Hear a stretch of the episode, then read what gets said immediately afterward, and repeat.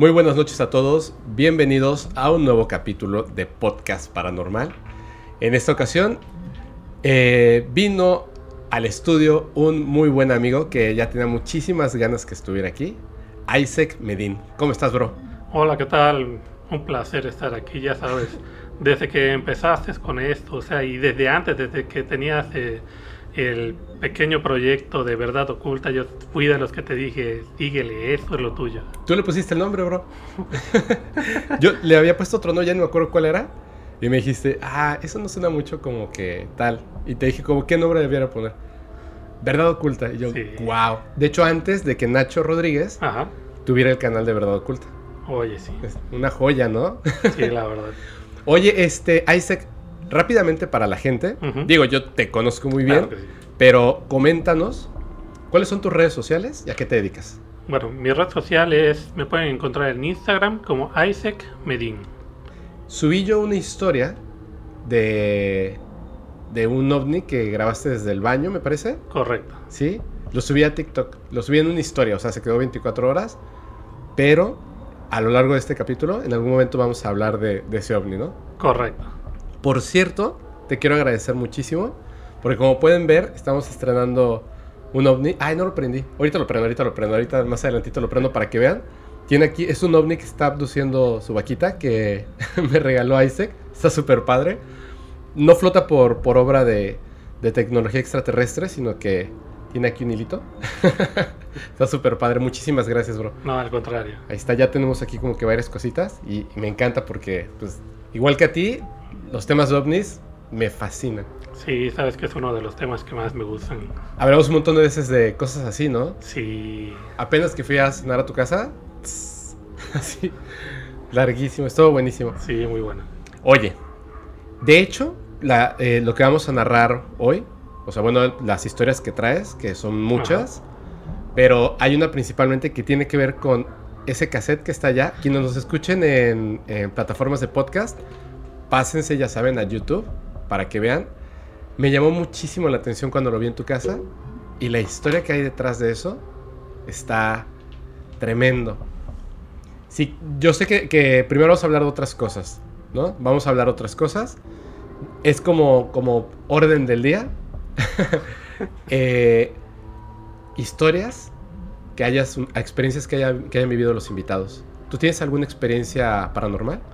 Personal, sí. Ok. Así es. Bueno, dentro de lo que yo me dedico mayormente es, al, área, audiovisual, Ajá. fotografía, video, efectos especiales, colorización, ya sabes. Producción. Producción. Y a mí en lo personal me pasó algo en el 2014. Ajá. Este, a mí me habían mandado a hacer una, un levantamiento de imágenes en lo que es una de las principales avenidas aquí en Mérida, Yucatán, en Paseo de Montejos. En ese momento se estaba repavimentando. Ajá. Era alrededor de las 3 de la tarde. Yo iba a tomar fotografías y un compañero iba a tomar video. Ok. Íbamos en la parte trasera de una camioneta pickup. En pleno día, te digo, a las 3 de la tarde. Estábamos tomando imágenes y todo eso. Y mi compañero me dice, oye, ¿ya viste qué es eso en el cielo? ¿A ti que te gusta? Ahí está tu ovni, que no sé qué. yo volteo a ver. Y sí, efectivamente, o sea, una esfera, un Foo Fighter. O sea, literalmente estaba ahí. Estaba ahí. ¿Cómo era? Era una esfera plateada, plateada un poco, pero no tan plateada, más, más un punto blanco. Ok. ¿Sí? Porque no reflejaba tanto, sino era un, una esfera blanca. Ajá. Yo en ese momento agarro la cámara, directamente me la pongo en el ojo y voy a tomar la fotografía y traía un lente angular, traía un 16 milímetros en una cámara full frame, o sea, no se iba a ver nada. Claro. En lo que volteo para sacar mi telefoto, yo traigo un chest vest aquí alrededor de, de, mi cintura, donde tengo mi equipo para sacarlo rápidamente. Literalmente en lo que saqué el telefoto, lo puse y volteé al cielo, ya había desaparecido. Y le digo a mi compañero, ¿para dónde se fue? No sé, desapareció. Y le digo, oye, si tú tienes la, la videocámara con Zoom, ¿por qué no lo grabaste? Ay, se me pasó y yo, ching. Eso fue algo que a mí me pasó directamente. Hacen una pregunta. Uno, uno que tiene que ver justamente con lo que dijiste, ¿no? O sea, tú tienes una cámara de video con telefoto, ¿por qué no lo grabaste? Y es que cuando ocurren este tipo de cosas, cierto, ¿no? Que aunque tengas la cámara en la mano, no siempre estás preparado para, o sea, te quedas viendo, te impresionas antes de, pensar en, tengo que documentarlo para que la gente crea lo que estoy diciendo, y se te olvida incluso levantar la cámara. Y la segunda es que dicen, ¿por qué cuando sale un ovni y la gente lo graba con el celular, se ve un puntito nada más? que tiene que ver con los lentes. Sí, no, estoy 100% de, acuerdo. Muchas veces eso pasa, ¿no? Que no sabes en qué momento, si yo teniendo el equipo, me pasa, alguien que lo graba con su celular, por eso terminan diciendo, oye, ¿por qué se ve así, nada más puntito? Pero ¿sabes qué? Hay otras formas de lograr capturar en video fotografía un ovni. Correcto. Tú y yo ya lo hicimos una vez con Christopher que estuvo aquí. De hecho, los tres que fuimos a cazar ovnis, era eh, Christopher, Isaac y yo. Que no pasó nada. Así es. Pero ya decidimos que vamos a regresar, ¿cierto? Es correcto. Eh, la cuestión está así. Primero, de principio, solamente vamos a ir Isaac, Christopher y yo. No vamos a invitar a seguidores. La razón es que, que es lo que hemos platicado y que nos encantan estos temas, que ya lo he contado en el podcast, para que efectivamente pueda aparecer un objeto, tiene que haber como una invocación, digamos, una conexión. Entonces, la gente que va no debe de tener miedo, debe de estar convencido. Y lo mejor de todo es que nosotros podemos estar preparados con equipo, con cámaras, ahí se, con el Ahora sí ya voy a traer el telefoto pues, no lo Preparado, voy a no lo vas a soltar, ¿no? y cuando se aparezca el marciano enfrente de nosotros, no le voy a poder la foto, va a salir va a estar muy cerca, Solo va a salir un, un grano. y después, si funciona, que yo creo que sí nos, Creo, yo creo que nos va a salir bien. Obviamente si, si logramos capturar algo, que espero que así sea, lo mostramos en un en vivo. Correcto.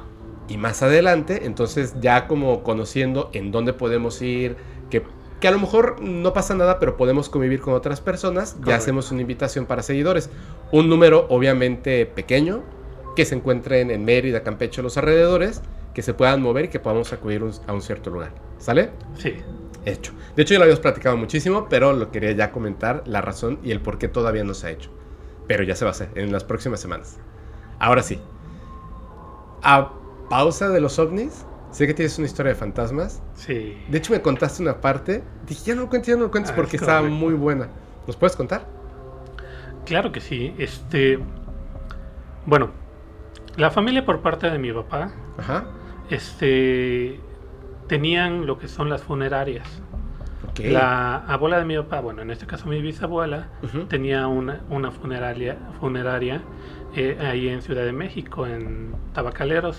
Otros tíos tenían funerarias en este Santa Julia y así en Ciudad de México. ¿Todas tenían el mismo nombre? ¿Se puede decir o no? Pues sí. Ah. Es más, la, funeraria de la bisabuela ya no está. Era Castro. Son, conocidas allá en Ciudad de México. Sí, son conocidas. Y este, no, mi papá me contaba unas historias, o sea, esas historias las sé por, por, mi papá porque se la pasaban de chamacos ahí en la funeraria, o sea, mi papá se ponía a jugar escondidillas ahí, después estaban buscando a mi papá dónde está, dónde está, y estaba dormido adentro de un féretro, o sea, ahí se ponían a jugar en los talleres donde hacían las cajas y todo. Sí. ¿Pero qué pasó? Bueno, Primero hubo una historia igual que le pasó a, un tío para entrar así en mood. A ver. al, al mood fantasmal. fantasmal. en la funeraria de, Santa Julia, este, les hablan para decirles que si pueden trasladar un cuerpo, ¿no? La persona falleció en la Ciudad de México y lo iban a, a trasladar a una comunidad de Puebla. Ok. Ya era tarde, van por el cuerpo, Estamos hablando de los años 60 más o menos. Las cajas eran de madera, sencillas, ¿no? Nada más iban a trasladar el cuerpo. Persona humilde de una comunidad. O sea, literalmente fueron a la casa de la persona. No, fueron a este, digamos, al hospital. A, la delegación donde lo tenían. Ok.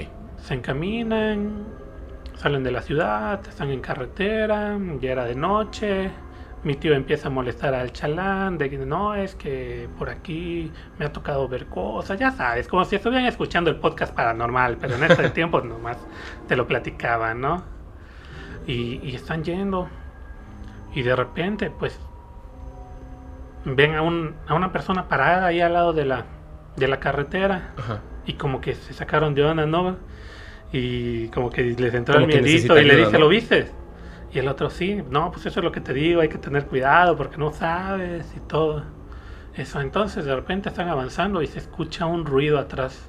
Y ellos ya así es como que sacaditos de onda, ¿no? Dicen, ah, de ser la herramienta o algo, ¿no? Siguen avanzando, ya le bajaron un poco a, a sus pláticas. Cuando de repente se escucha cómo se abre el ataúd y se levanta literalmente el muerto que ha sentado y hace un sonido. No manches. Sí, y empieza a apestar todo horrible. Pero, o sea, se, se, se, sentó, digamos, se sentó, erguido. Se sentó, quedó sentado, erguido y empezó a expulsar gases por la boca. No se asustaron terriblemente. Mi, mi tío era el tío Félix. este, no, paró la camioneta y se bajaron. O sea, imagínate el susto de que se levante el muerto en la madrugada en la carretera solo. Sí. pero dime una eh, cosa, ¿es, algo que le pasa a los cuerpos a veces? Efectivamente, es lo que te iba a comentar. A ver. E, esta no es una historia paranormal, pero sí es para morirte. Imagínate, ellos solos en la carretera después de estar platicando eso. Sí, por los gases, que ya tenía mucho tiempo el cuerpo, estamos hablando de los 60, no ah, estaba en congeladores, no había nada, no estaba eh, prácticamente el tipo de embalsamación que se hacía en ese entonces. Y se tardaron en la delegación. Se tardaron, entonces se empieza a inflamar el cuerpo por los gases y literalmente, digamos, el cuerpo se, como, como globo que lo inflas de repente, Efectivamente, y se levantó por el mismo por el mismo gas que tenía y abrió la abrió el, el féretro que te digo que era que era de madera delgadita o sea no tenían ni, ni seguro esos féretros. Quién va a pensar que se te va a levantar el muerto para ellos sí les pasó. No y me imagino que te pase eso brutal. cuando estás velando al muerto. Esta sería una experiencia horrible Sí, horrible. Sí, Te digo, esa no es experiencia paranormal, pero sí es para morirte si te toca solo. Qué horror. Sí. Y bueno, ya ahí en Tabacaleros, en la funeraria Castro, estás, cerquísima del, centro histórico, del Zócalo. De, de la... Mm, a una cuadra del Zócalo. Ah, es más, los que han visto el videoclip de Emanuel de la Séptima Luna, fue grabado en ese callejón. Ah, ok, ok, ok. ¿Sí? Bueno, por lo que me cuenta mi papá, se quedaban a dormir ahí. Y en la noche les daba miedo ir al baño, porque el baño quedaba literalmente hasta el otro lado del pasillo. ¿Sí? De esas casas antiguas que, la casa está, digo, la casa, el baño está literalmente al final. Efectivamente, pasando donde estaba la, cocina, hasta el otro extremo. Entonces tenían que ir. Entonces despertaba a la, a la hermanita y, oye, acompáñame. Acompáñame al baño. Y en una de esas estaban yendo al baño y ven a una señora de blanco con, un vestido de siglo XIX, ya sabes, de encaje, con un velo en la cara. Entonces se quedaron así súper asombradas. ¿Pero dónde estaba? ¿En el patio? Sí, en el pasillo. Ok. Vieron que, que pasara por el pasillo. Ajá. Y se metió, desapareció en una pared. O sea, como la atravesó. Sí, efectivamente. O sea, sí era un fantasma. Sí. Y ya preguntando, varias gentes comentaban que sí la veían, que, que trabajadores la habían visto, que otras personas habían visto a esa, esa mujer. Ajá. Entonces, súper sacadísima de onda la tía. Le cuenta a la abuela y ya fue que le dice que, que sí, efectivamente, mucha gente la había visto a la señora. Pues ya pasa eso ya en los años 80, a finales de los 80, fallece la, la bisabuela. Entonces cierran lo que es la, la, de esta, la funeraria.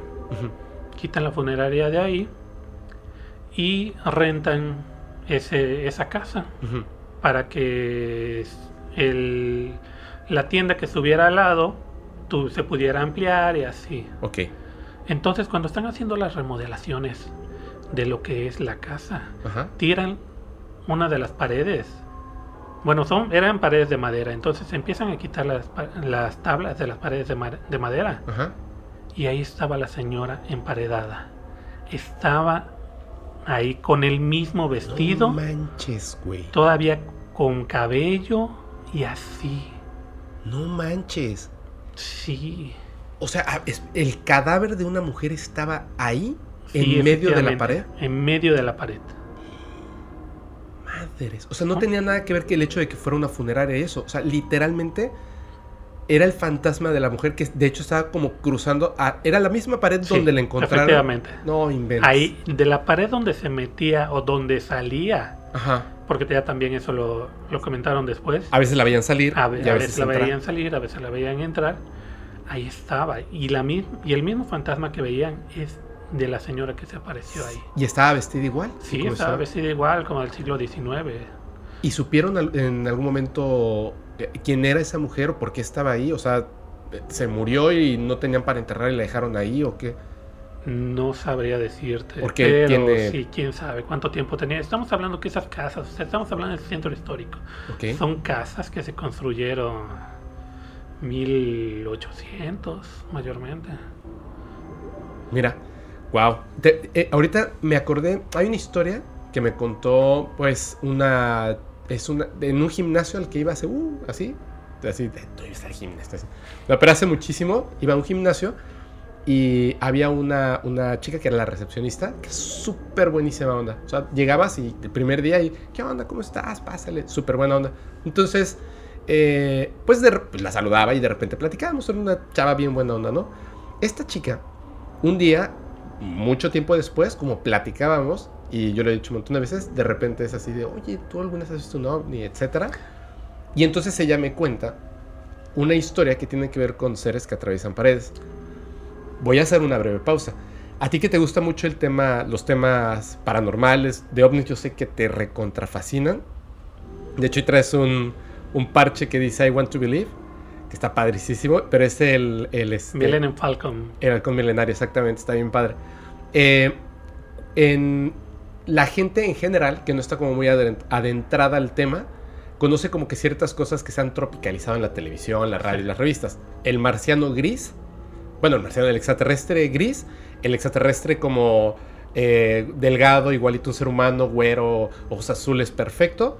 Y Pleiadiano. El Pleiadiano. Y ya no hay más, ¿no? Y quizá el reptiloide. Y ya no hay más. Pero hay una cantidad de cosas impresionantes. de repente hablar de seres interdimensionales, eh, chaneques, cadejos todo ese tipo de cosas no entran tanto en la cultura de todos, a menos que seas específicamente de una región. Yo llegando aquí me dicen los aluches y yo, ¿qué es eso, no? Entonces, pero cuando te gusta mucho esto, descubres que hay un montón de cosas. Muchas veces la gente confunde fantasmas con otro tipo de cosas. Yo conté aquí una historia que me ocurrió cuando estaba con una, novia que tenía en la Ciudad de México, que es muy importante la forma en la que dormíamos, y de la pared salió un ser que no era un fantasma, o sea, definitivamente eso no era un humano, o no fue un humano en algún momento, y bajo la cama yo tenía un tripié de aluminio, de esos grises baratísimos, cuando estaba estudiando, y estaba pegado a la pared. Cuando me mudé de esa casa, porque me dio mucho miedo lo que pasó, literalmente nos mudamos de ese departamento, me ayudó mi, mi madre a hacer la mudanza, y cuando jalé la cama, porque abajo de la cama tenía basura y media, o sea, cualquier cosa que no sé dónde poner, abajo de la cama, incluyendo el tripié cuando movimos la cama, el tripié estaba no pegado a la, o sea, estaba pegado a la pared, pero se había fundido como por un calor tan intenso que hasta burbujeó y tomó la forma del tirol de la pared. Y estaba así, pero lo quité y, era como la prueba irrefutable de que eso había pasado. Tonto, porque no lo, nunca lo, o sea, sí lo guardé un tiempo, pero después se fue a la basura seguro. Esta chica, no le había contado yo esta, esta historia, me cuenta que ella estaba viviendo en la Ciudad de México era una casa en una colonia donde eh, digamos que son como casitas, como chiquitas, pero de dos o tres pisos. Entonces ella estaba como de 10 años en el segundo piso cuando de repente en la noche escucha algo, como primero era como un ruido, ¿no? Y como una vibración. Entonces se despierta y ve en la pared de enfrente de su habitación una como masa negra que se separa de la pared como si no existiera la pared, como si estuviera como a la mitad, se separa de la pared y le grita directamente a ella. ¡Corre! Le dice. Ota se levantó, salió corriendo de la casa gritando. Entonces la familia se despertó. ¿Qué pasa? ¿Qué pasa? Salen y empieza a temblar. Tembló fuertísimo esa noche. O sea, fue una de estas que en la Ciudad de México han pasado varias veces. Tembló muy, muy fuerte. Se tuvo que salir. Y entonces ella le cuenta, o sea, eh, a sus papás y a la gente que ese ser le advirtió. Pero cuando tuvieron que regresar después de que deja de temblar, porque se estaba quemando el cuarto de esta chica. Entonces los papás subieron, así de, hablen a la, eh, ambulancia, a los bomberos Subieron y no era mucho fuego, eran como que las cortinas y en la pared ella tenía muchos dibujos que había puesto así como con, con chinches y los papeles estaban quemando. Ella había alcanzado las cortinas y tal, pero había una parte que era como de donde había ocurrido el principio del fuego. Era justamente donde había salido este ser de la pared, el que ella vio que le dijo, corre. De la pared. Oye, sí. Está tremendo, ¿no? Sí, súper intenso. Lo que es el calor, así como lo que pasó con tu tripié, como lo que pasó con eso. O sea, supongo que, a ver. Como una expulsión de energía a lo mejor. sí, efectivamente. ¿Qué tanta energía necesitas producir o consumir para poder pasar de un plano a otro? De entrada, o sea. Exactamente. Es lo que estamos viviendo. O sea, tú sabes que en el CERN todo lo que hacen, cuánta, cuánta energía consumen ahí tan solamente para crear una partícula. Ahora imagínate a qué nivel tan grande. Para materializarse. Para materializarse. Lógicamente, si el calor es, es de las primeras cosas que, que pasan, ¿no? Por ejemplo, la energía nuclear sabemos que tiene que tener una refrigeración, tiene que tener agua, o sea, para que pueda sí, para estable. Porque desprende una energía calorífica muy potente. Siempre he pensado en, cómo estos seres, o sea, pasar de, del, no sé exactamente cómo funciona, ¿no? La materia y la energía en, esos aspectos, pero pasar justamente de ser inmaterial a material, que pues quiere salvarla, que es extraño, ¿no? Porque se ven muy tenebrosos, pero le advirtió, porque a lo mejor si se quedaba dentro, algo iba a pasar y podía haberse lastimado, no lo sé, ¿no? Pero le advirtió antes del terremoto y después pasa esto, es como bien raro, ese proceso de la energía. Me encantó su historia, fíjate. Y yo, te lo juro, yo no le había contado eh, lo, del, lo que pasó del tripié. Es más, la primera vez que lo conté así bien, bien, bien, bien, bien, fue a un amigo que había, él había vivido algo muy fuerte y yo le conté eso, ¿no? Eh, obviamente pues había mi madre, la chica que estaba ahí porque lo vivió conmigo, y, este, y luego en el podcast y ya, o sea, abiertamente lo conté. O sea, es algo que era muy privado para mí. Entonces, que concuerden esas cosas me parece bien interesante. Ahorita que comentas eso, igual una amiga me contó una historia. A ver. Mira, ella se preparaba para salir en la mañana. es, en ese entonces vivía en, casa de sus papás. Sus papás son maestros, ella también iba, iba a salir a, trabajar. Este, su casa, una casa, tiene la cocina dividida por una barra, está el comedor y enfrente del comedor un ventanal que da hacia la calle. Okay. Está el porche y su reja. Entonces ella entra a la cocina.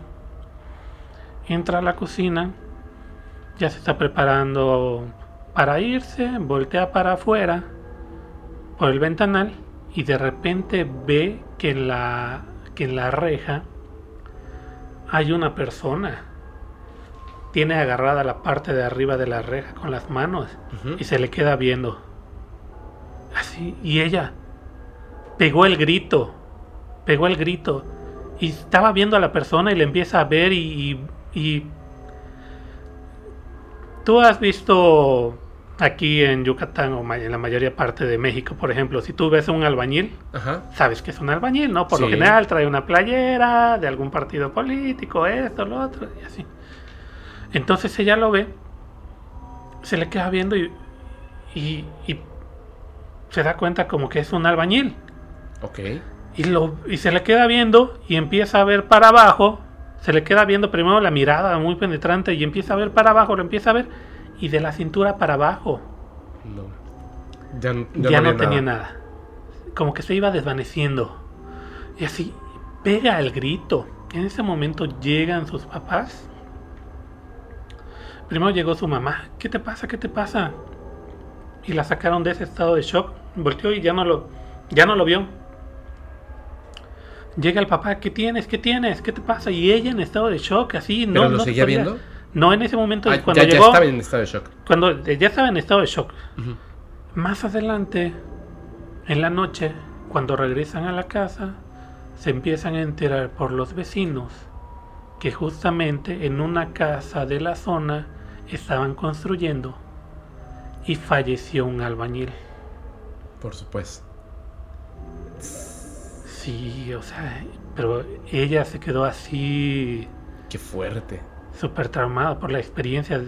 Me comenta que se le quedó viendo. O sea, primero apareció de la nada. Apareció de golpe. Y y fue lo que más le llamó la atención. Después la empieza a ver y ve que no tiene, que está flotando literalmente.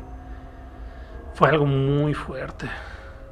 Ahorita que estabas diciendo de, la cintura hacia abajo que se desvanecía y ya no tenía piernas.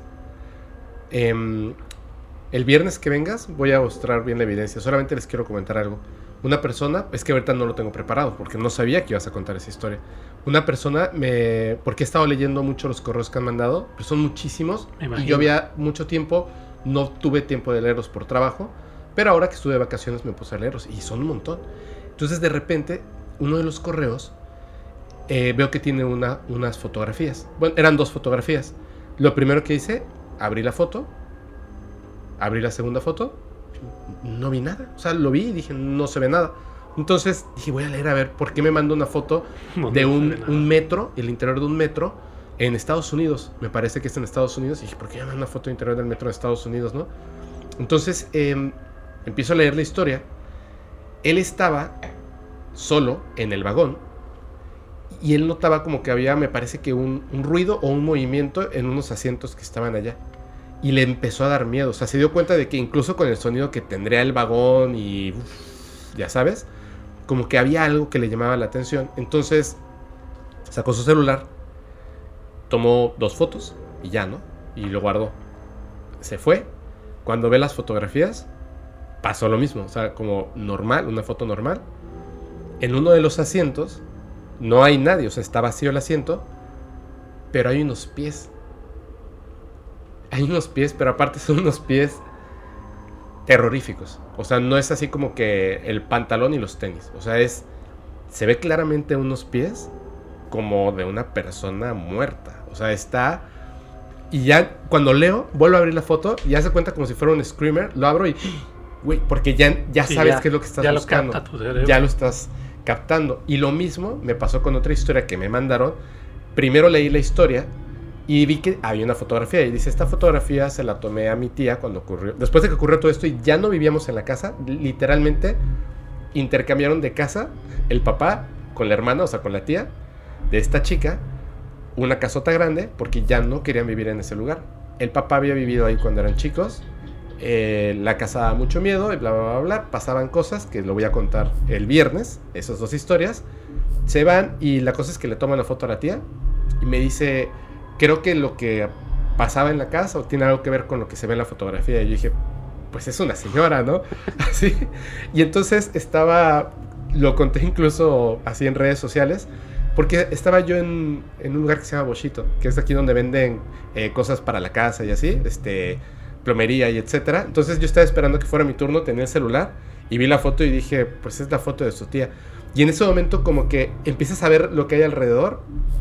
No manches una cosa allá atrás así, que me espanté, o sea, 12 del día en Boschito y yo estaba espantado hasta los huesos de lo que estaba. Las historias son muy impresionantes, por ejemplo, me imagino esto, ¿no? O sea, el hecho de vivir una historia es súper fuerte, pero casi nunca son cosas malas.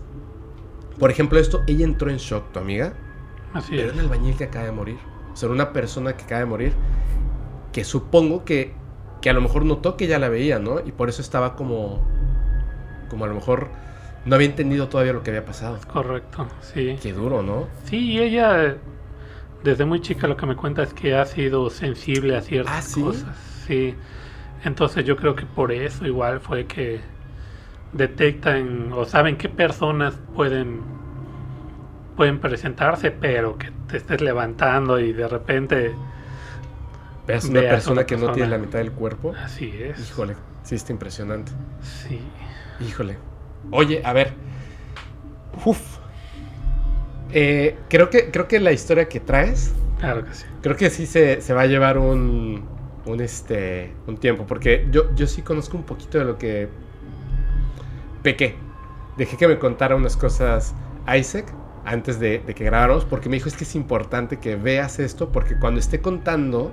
Porque además es una investigación lo que hiciste, ¿no? Sí, o sea, es una investigación él cuando esté, esté ya ahora sí narrando a detalle eh, todo lo que tiene que ver con, con, este cassette y otras cosas, ustedes, si van a estar viendo o si lo están escuchando en Spotify, Amazon Music, Google Podcast, etc., van a estar escuchando.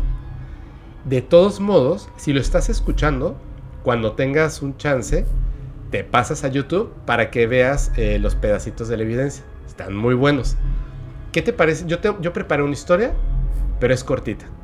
Es de extraterrestres. Si quieres la cuento para que ya después te explayes y va a ser súper interesante. Va. ¿Va? Tengo una pregunta. Yo sé que, que, a algunas personas les va a sonar el nombre, em, pero no es un nombre, o sea, es un nombre común, pero la gente no, no va a saber así como que, ah, chihuahuas, ¿quién es esta persona, no? ¿Tú conoces? Voy a poner aquí mis notitas para que no se me vaya nada. ¿Tú conoces a una persona o sabes quién es? Una mujer que se llama Dolores Barrios. Me suena el, el, el, Barrios por una, por una, creo que es pintora o escultora. Ah, puede ser, pero no, no, no. Pero sí te va a sonar este nombre. George Adamski. Ah, por supuesto. Por supuesto. George Adamski te súper suena, ¿no? Uno de los primeros eh, en decir que, que fueron abducidos, por eh, venusinos o venusianos, que además mostró unas fotografías de su contacto donde se ven estas naves famosísimas. Creo que hasta hay un video, ¿verdad? De que él toma con celuloide, casi estoy seguro, de una de estas naves, que son como los clásicos platillos, como los de Billy Mayer más o menos. Pero, tiene... que tienen las tres bolas, las tres esferas abajo. Exactamente, esas son las de George Adamski. Creo que sí hay un video. De todos modos, eh, no vamos a, o sea, no voy a hablar de George Adamski voy a hablar de Dolores Barrios, que es una historia súper impresionante. Hubo un congreso de, ufología, de ovnis y todo esto, pero de los primeros que se hicieron en Estados Unidos. De hecho, la historia es, es tiene, tiene una cosa como extraña. A veces yo digo que, que concuerdan sin querer, como si ya existiera un guion, o como si entre todos, como en eh, colmena, supiéramos que algo va a pasar y entonces acudimos en masa a ciertos lugares que no es común que se acuden masas. Cuando se hicieron los primeros congresos de, ovnis, estaban, no, era, no era tan común ni era tan bien visto. de hecho, era muy mal visto que hablaras abiertamente de esto. no tenía mucha difusión tampoco. No tenía mucha difusión.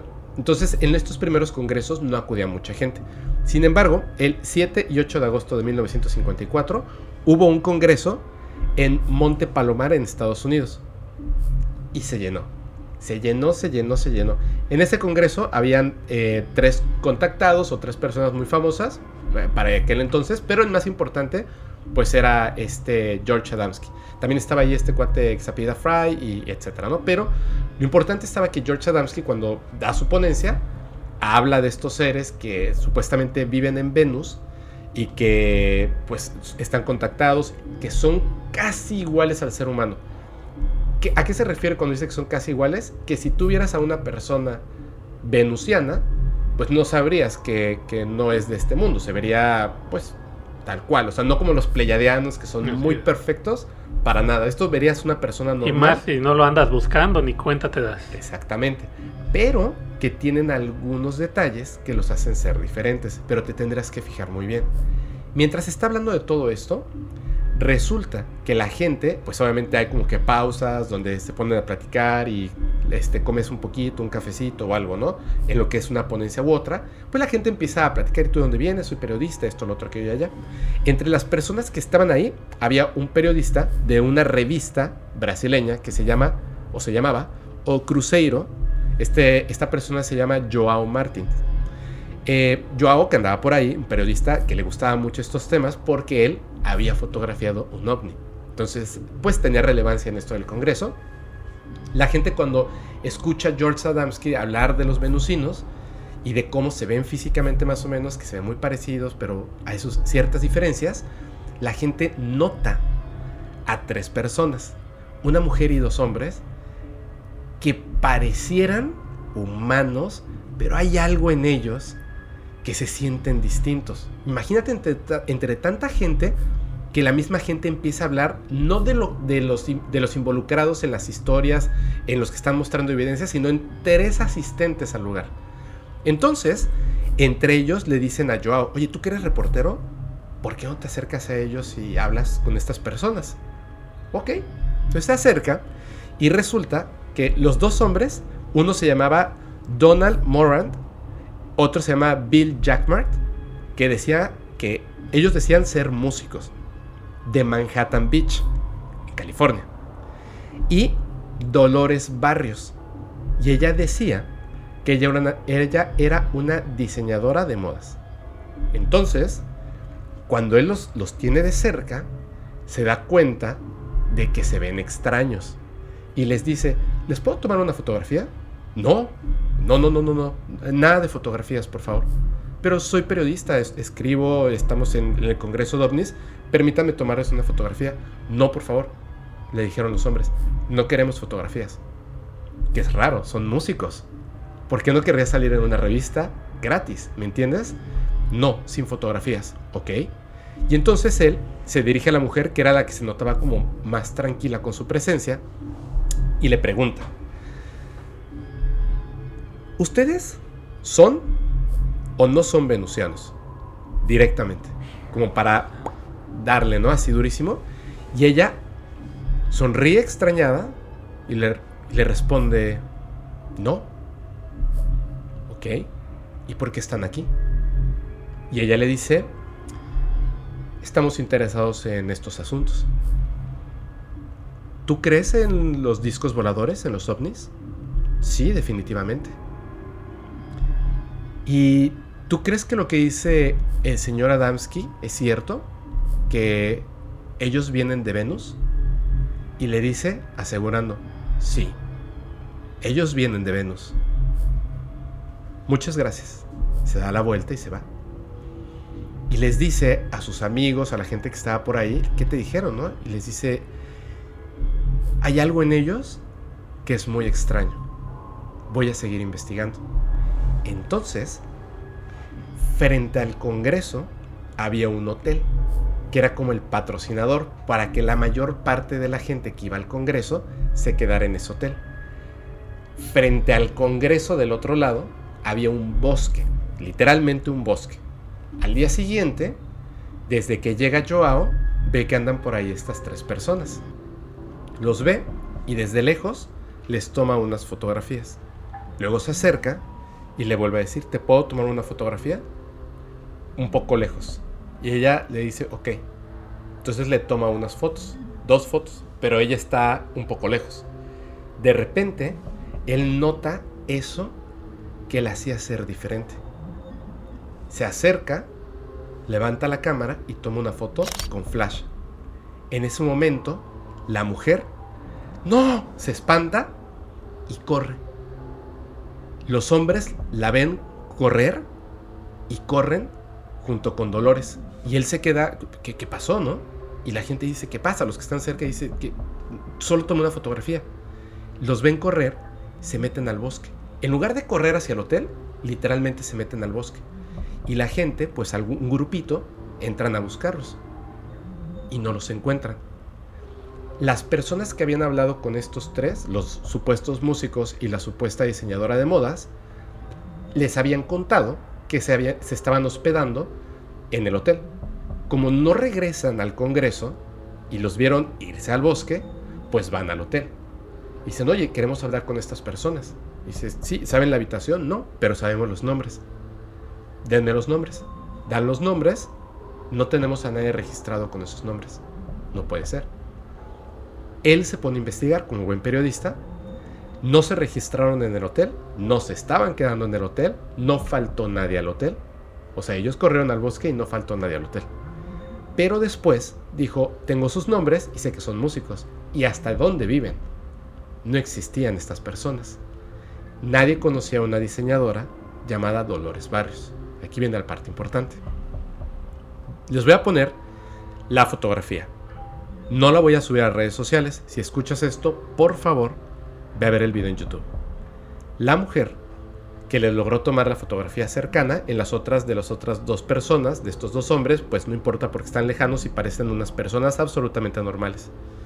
Tiene una extraña protuberancia en la frente, pero, lo más importante, tiene en cada ojo tres lagrimales.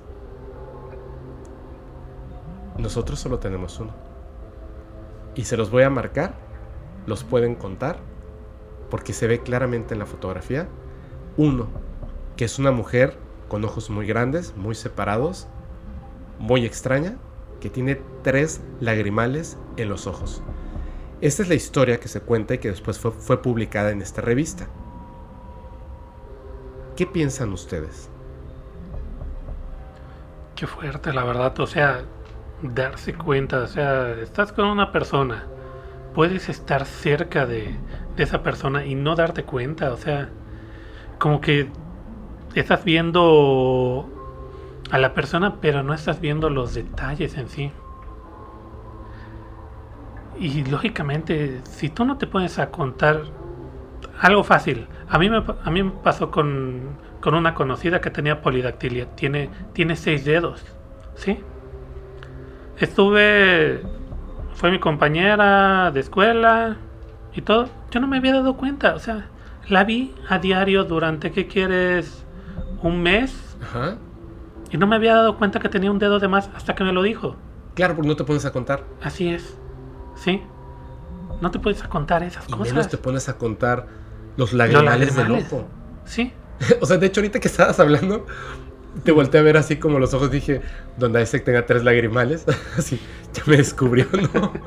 Exacto, no, no los cuentas. No, son cosas que no te puedes contarlo. O sea, tu cerebro está, digamos, fijándose en muchas otras cosas. en muchas otras cosas y en lo natural. En lo natural, ¿qué pasa? Igual ves a una persona y, y tú no te das cuenta que, por ejemplo, esa persona tiene un ojo de vidrio. Exacto. Literalmente. Y a lo lejos no te darías ni cuenta. Te darías nunca. cuenta. Solo si estuvieras hablando muy cerca de esa persona como lo que decía George Adamski.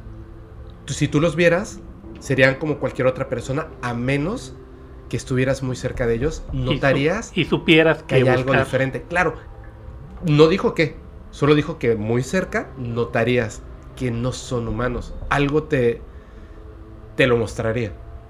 Correcto. Y él, hasta que, o sea, él lo que notó es la protuberancia. No, y notaba algo raro en su mirada. Cuando revisó la fotografía es que se dio cuenta de que tenía tres lagrimales.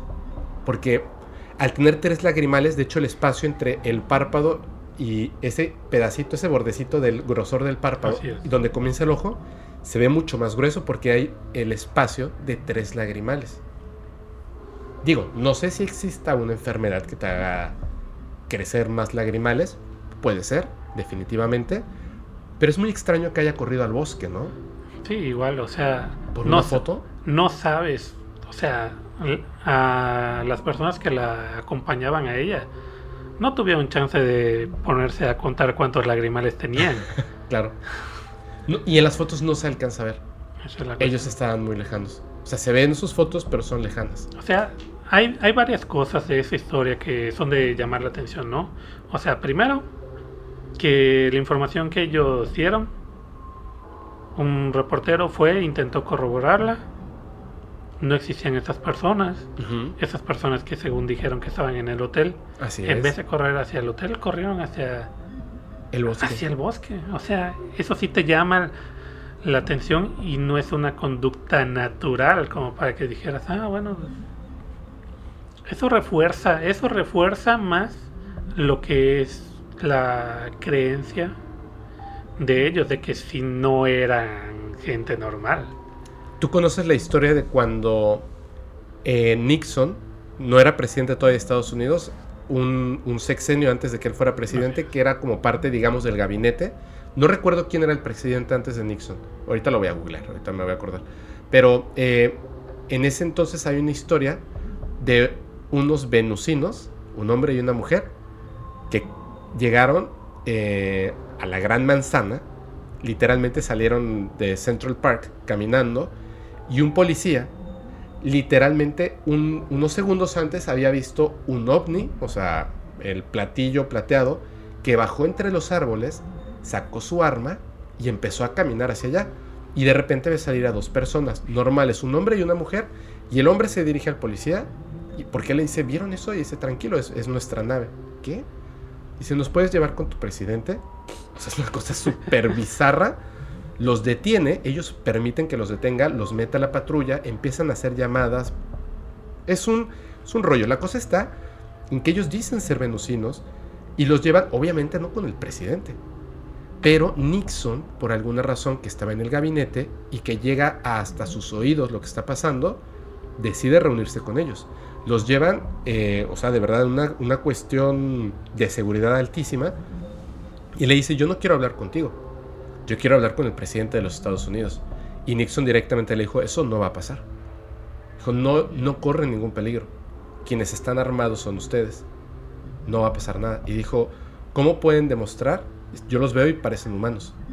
Ustedes dicen que son seres extraterrestres que vienen de Venus y que quieren hablar con el presidente. ¿Cómo pueden demostrar ustedes que efectivamente no son seres humanos? Y le dice, bueno, nuestra nave está estacionada en ahí en Central Park. Y le dice, ¿cómo es que nadie la ha visto? Y dice, no la van a ver si nosotros no queremos que la vean.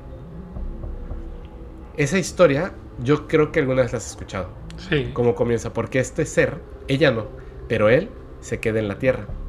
Este ser venusino.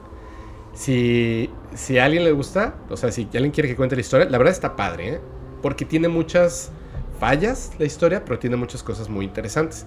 Si alguien quiere que, que, se cuente la historia, ya saben, lo ponen en los comentarios y más adelante contaremos esa historia.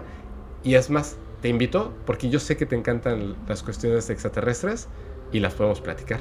Correcto. ¿Qué te parece si dos minutitos nos cuentas del video del ovni mientras lo vemos. El que grabaste. Claro. El otro. Ah, cuéntanos. Bueno, estaba. cuenta la, neta. Sí, la neta. Es más, va. Ya, la gente ya vio el video. Ahorita la, gente, ya lo vio. la gente ya vio el video. ya lo vio. Estábamos. ¿Ustedes creen que es real o es falso? Dales dos segundos para que puedan comentar póngalo en los comentarios.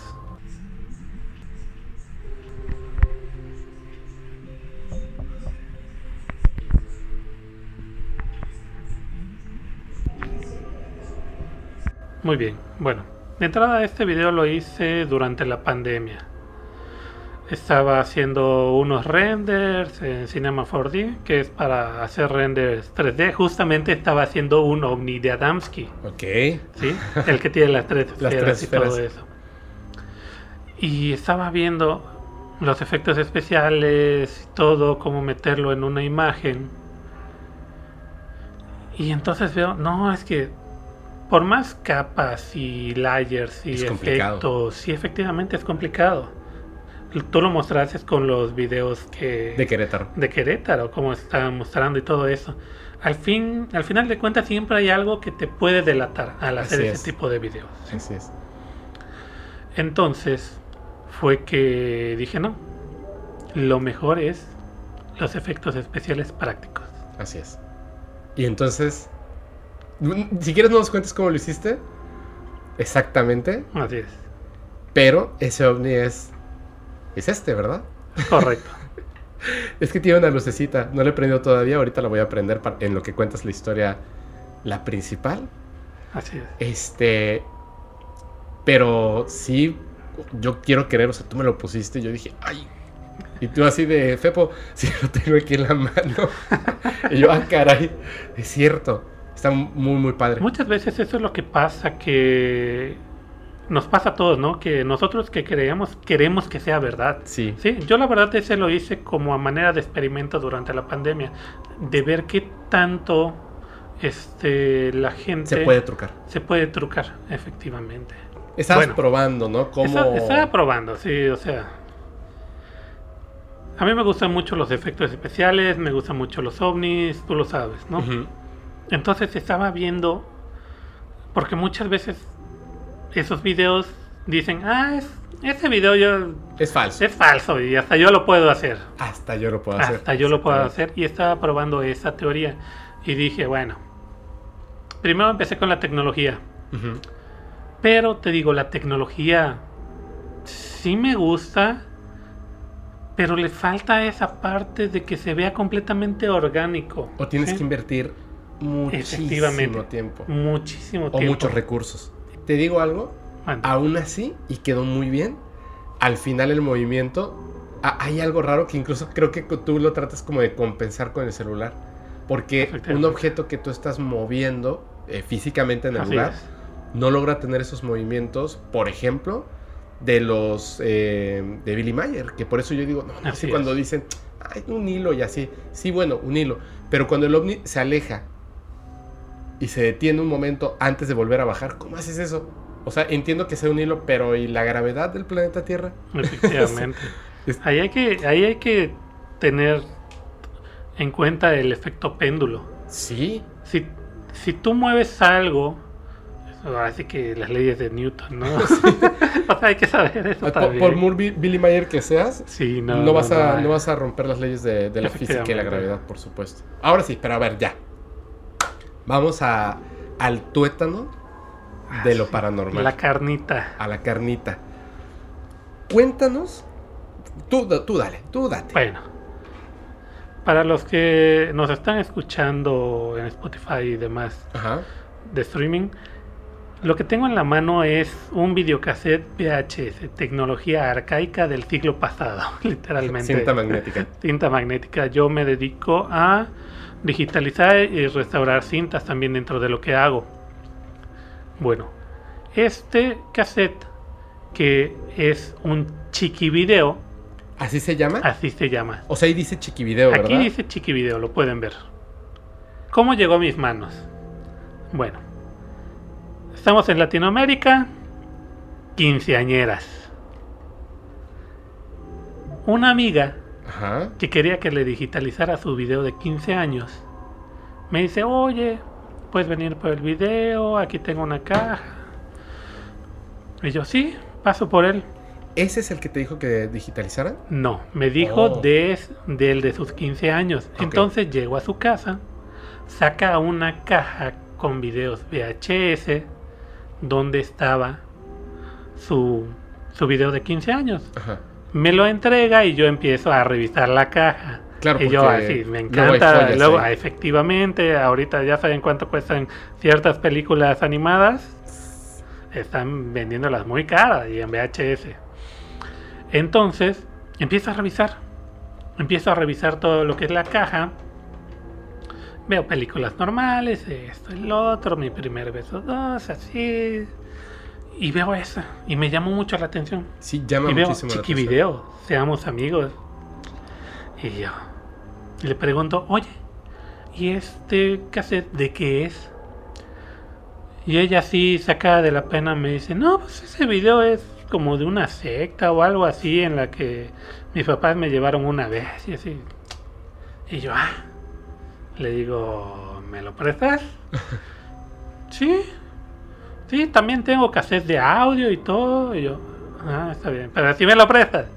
Sí, sí, llévalo. Te lo devuelvo, no te preocupes. Nada más lo quiero digitalizar. Sí, sí, llévalo. Y me lo prestó. Es más, la otra noche que tú llegaste a cenar y te lo mostré. Sí. Yo todavía ni siquiera lo había visto. Pero ya te había contado de que era como de una secta o de algo. ¿Cuál es? Bueno, lo que pude investigar a través del nombre de Chiqui Videos Chiquivideos es la, digamos, la productora de videos y de cassette de audio se llama Magia Celeste. ¿Sí? Entonces, ella me cuenta, primero, que durante los 80s hasta los 90s, sus papás tuvieron un contacto intermitente, intermitente con esta secta oculto que ellos no sabían. Claro. ¿Sí? Y ellos llegaban y les vendían esos cassettes. Les llegaban a vender cassettes de audio, cassettes de video y todo. Entonces, me, me cuenta que sus papás de repente llegaron a ir a al lugar donde estaban, que era como era una finca. ¿Como retiros? Sí, era, no, era una, era una finca, o sea, ellos... Sí, pero iban como a retiros o se quedaban ahí. No, o sea, los iban a visitar, les ah, llevaban o iban a comprar los, los cassettes. Los cassettes. Y me comenta que les llamaba la atención todo lo que les decían, que si de Dios, que si los Ángeles, que son extraterrestres, que va a venir una nave. ¿Extraterrestres? Sí. Entonces ahí fue cuando dijeron. Sí, entonces fue cuando dijeron ahí los papás, ah, no, sí, chido, ¿no? entonces me comenta eso y ya empiezo a buscar. Porque lógicamente lo primero que hice fue hablarle y preguntarle, oye, ¿de dónde salió ese video? Y te contó y me contó la historia y yo. Entonces agarro y empiezo a investigar. Chiquivideos, magia celeste. Y me empieza a aparecer la información de una secta. Una secta que se llama The Children of God. Los hijos de Dios. Los niños de Dios. Ándale, los niños de Dios. O los hijos de Dios.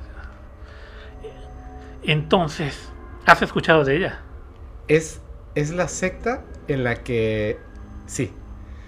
Es la secta en la que Joaquín Phoenix y su familia, cuando eran niños, eh, sus papás entraron en esa secta. Y de hecho, si ustedes buscan la información de Joaquín Phoenix, el ganador del Oscar por interpretar al Joker, ese grandísimo actor no le gusta hablar acerca de esa época de su vida, cuando eran muy jóvenes, eran muy niños, porque estuvieron específicamente en ese culto de los niños de Dios. Es correcto. ¿Qué es los niños de Dios? Bueno, los, los niños de, Dios nace de, bueno, el fundador es, se llama David Berg, que más adelante se hace llamar Moises o Moisés David Berg. Moises David Berg. Moises David Berg. Sí. Moises, David, Berg. Sí.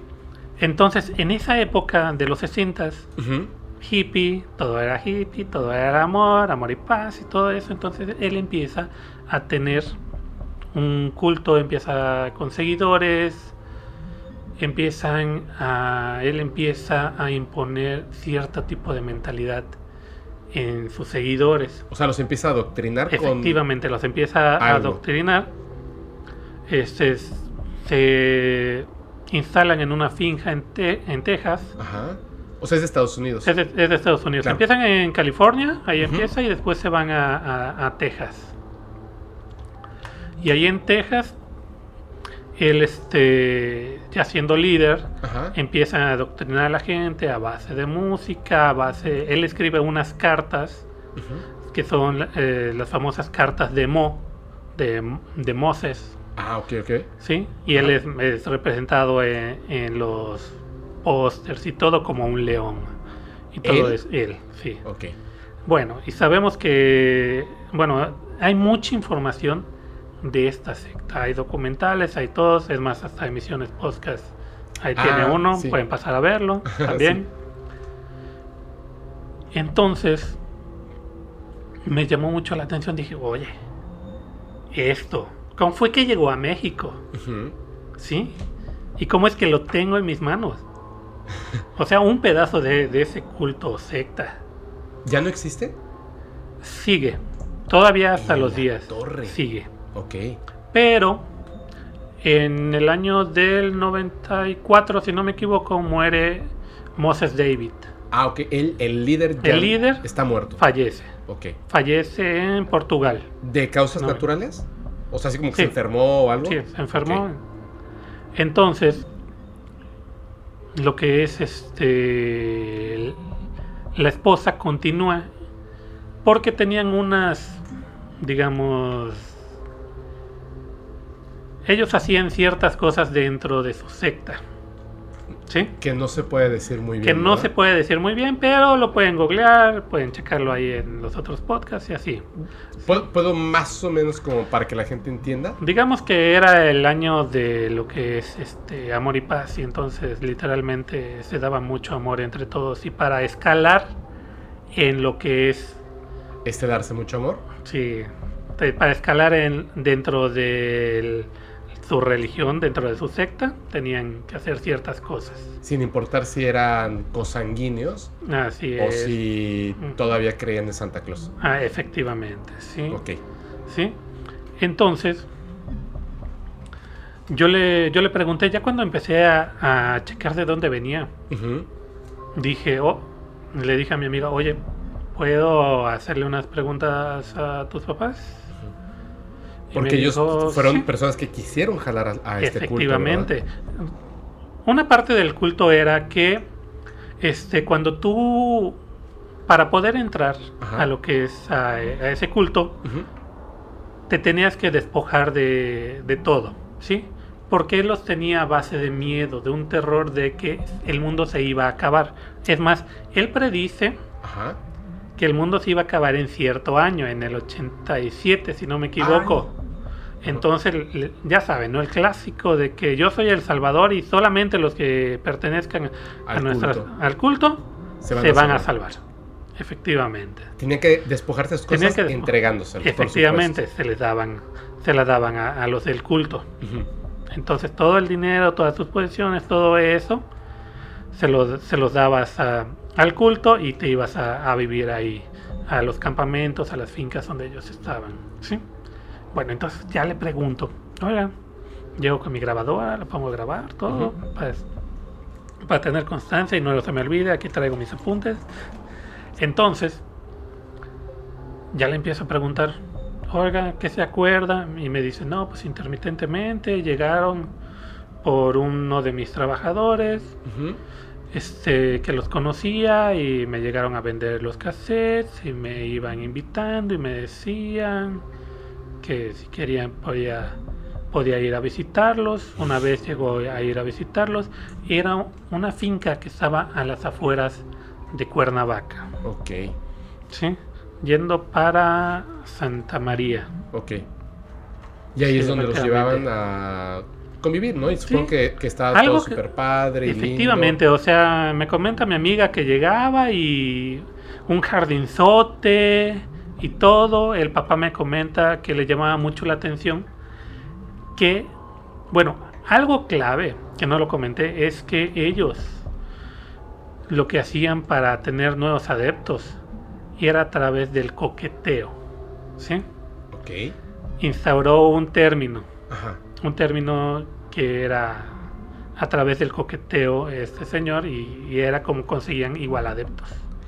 O sea, por ejemplo, a este señor y su esposa llega un hombre y una mujer, que como que la mujer le coqueteaba a él y el hombre a ella, digamos. Como somos muy amigables. Efectivamente. Tú sientes Me comenta que lo primero que llegaban y te saludaban, te saludaban diciéndote te amo. O sea, de entrada, te decían te amo. ¡Qué fuerte! Sí. Y les llamaba mucho la atención de que pues igual todas las muchachas de ahí estuvieran en minifalda y toda la cosa. Órale. Sí. Sí, y es una palabra muy fuerte. Porque si, si, se la dices a alguien que, apenas estás como, como haciendo esa relación así de fuerte, te, desarma un poco, ¿no? Así es, o sea, como que te... Efectivamente, te baja, te pone a otro nivel. Te baja, exacto. Sí. Entonces, empiezan a, a ver que les llama mucho la atención que los niños los tenían como que aparte. ¿Sí? Igual que la mayoría de las gentes que estaban ahí eran extranjeros. Había gente, mucho gringo, gente de Chile, algún europeo, este y latinoamericanos, Argentina. Y por ejemplo, en Argentina, una de estas, una de estas casas una de estas casas, en el año de 1993, un juez giró una orden para allanar tres casas, creo, si no me equivoco, tres casas en Argentina. Donde vivía esta gente, ¿no? Efectivamente, en esas comunas. Y, y, lograron recuperar alrededor de 200, más de 200 niños, alrededor de 260 niños con desnutrición y con este marcas de abuso. Sí, o sea, es algo muy fuerte. O sea, el hecho de que los tuvieran separados, o sea, como que los, o sea, los, a los niños no les daban un buen trato, de hecho. Efectivamente. Digo, o sea, terrible, ¿no? Lo que, lo que, esto, pero, qué, control, ¿eh? Efectivamente. feo. Y esa parte del control, muchas veces llegaba aparte, por parte del adoctrinamiento. Claro. Dentro de lo que yo pude investigar de estos videos y de la música es que hay tres tipos de de producciones que podríamos decir.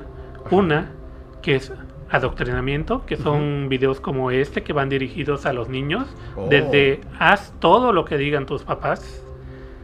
Y en, los, y en las imágenes hay imágenes que tú los podrías, si los ves con ojos normales, dices, ah, qué bonito un papá y su niño, y su niña, sí, este, pero si te empiezas a analizarlos, te das cuenta de que hay cosas que no deberían de haber. Hay un, subtexto que está ocurriendo. Efectivamente, efectivamente.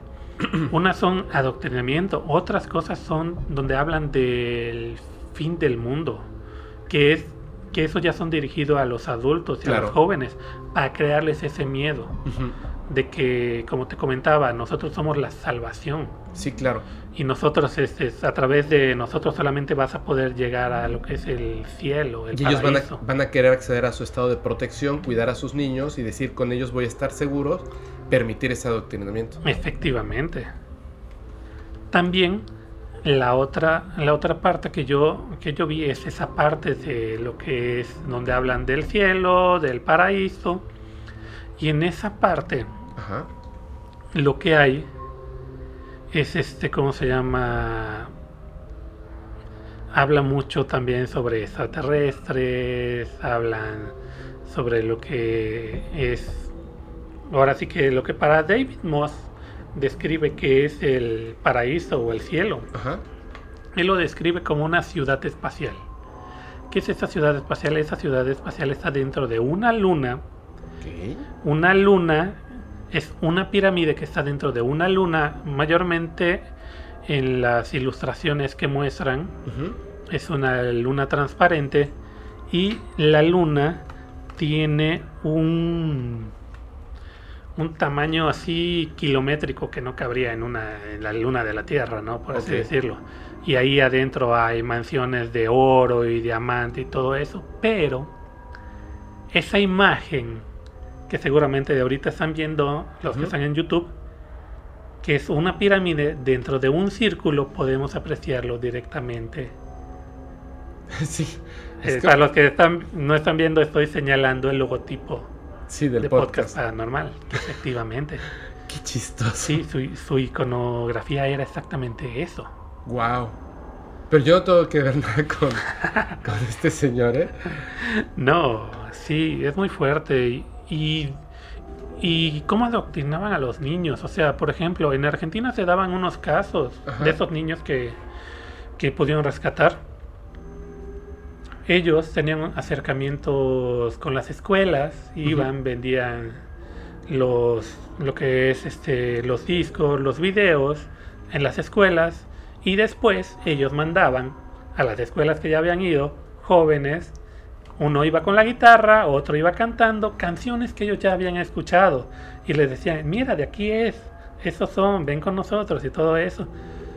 Y, la mayoría de lo que son, de lo que son, este, cómo recaudaba dinero, aparte, como te comento, era la, la venta de estos videocassettes y de los cassettes. Que ellos mismos consumían. Que ellos mismos consumían. Y Producían y, los adeptos consumían. digamos que hay dos dos videos, dos tipos de, de videos, por ejemplo.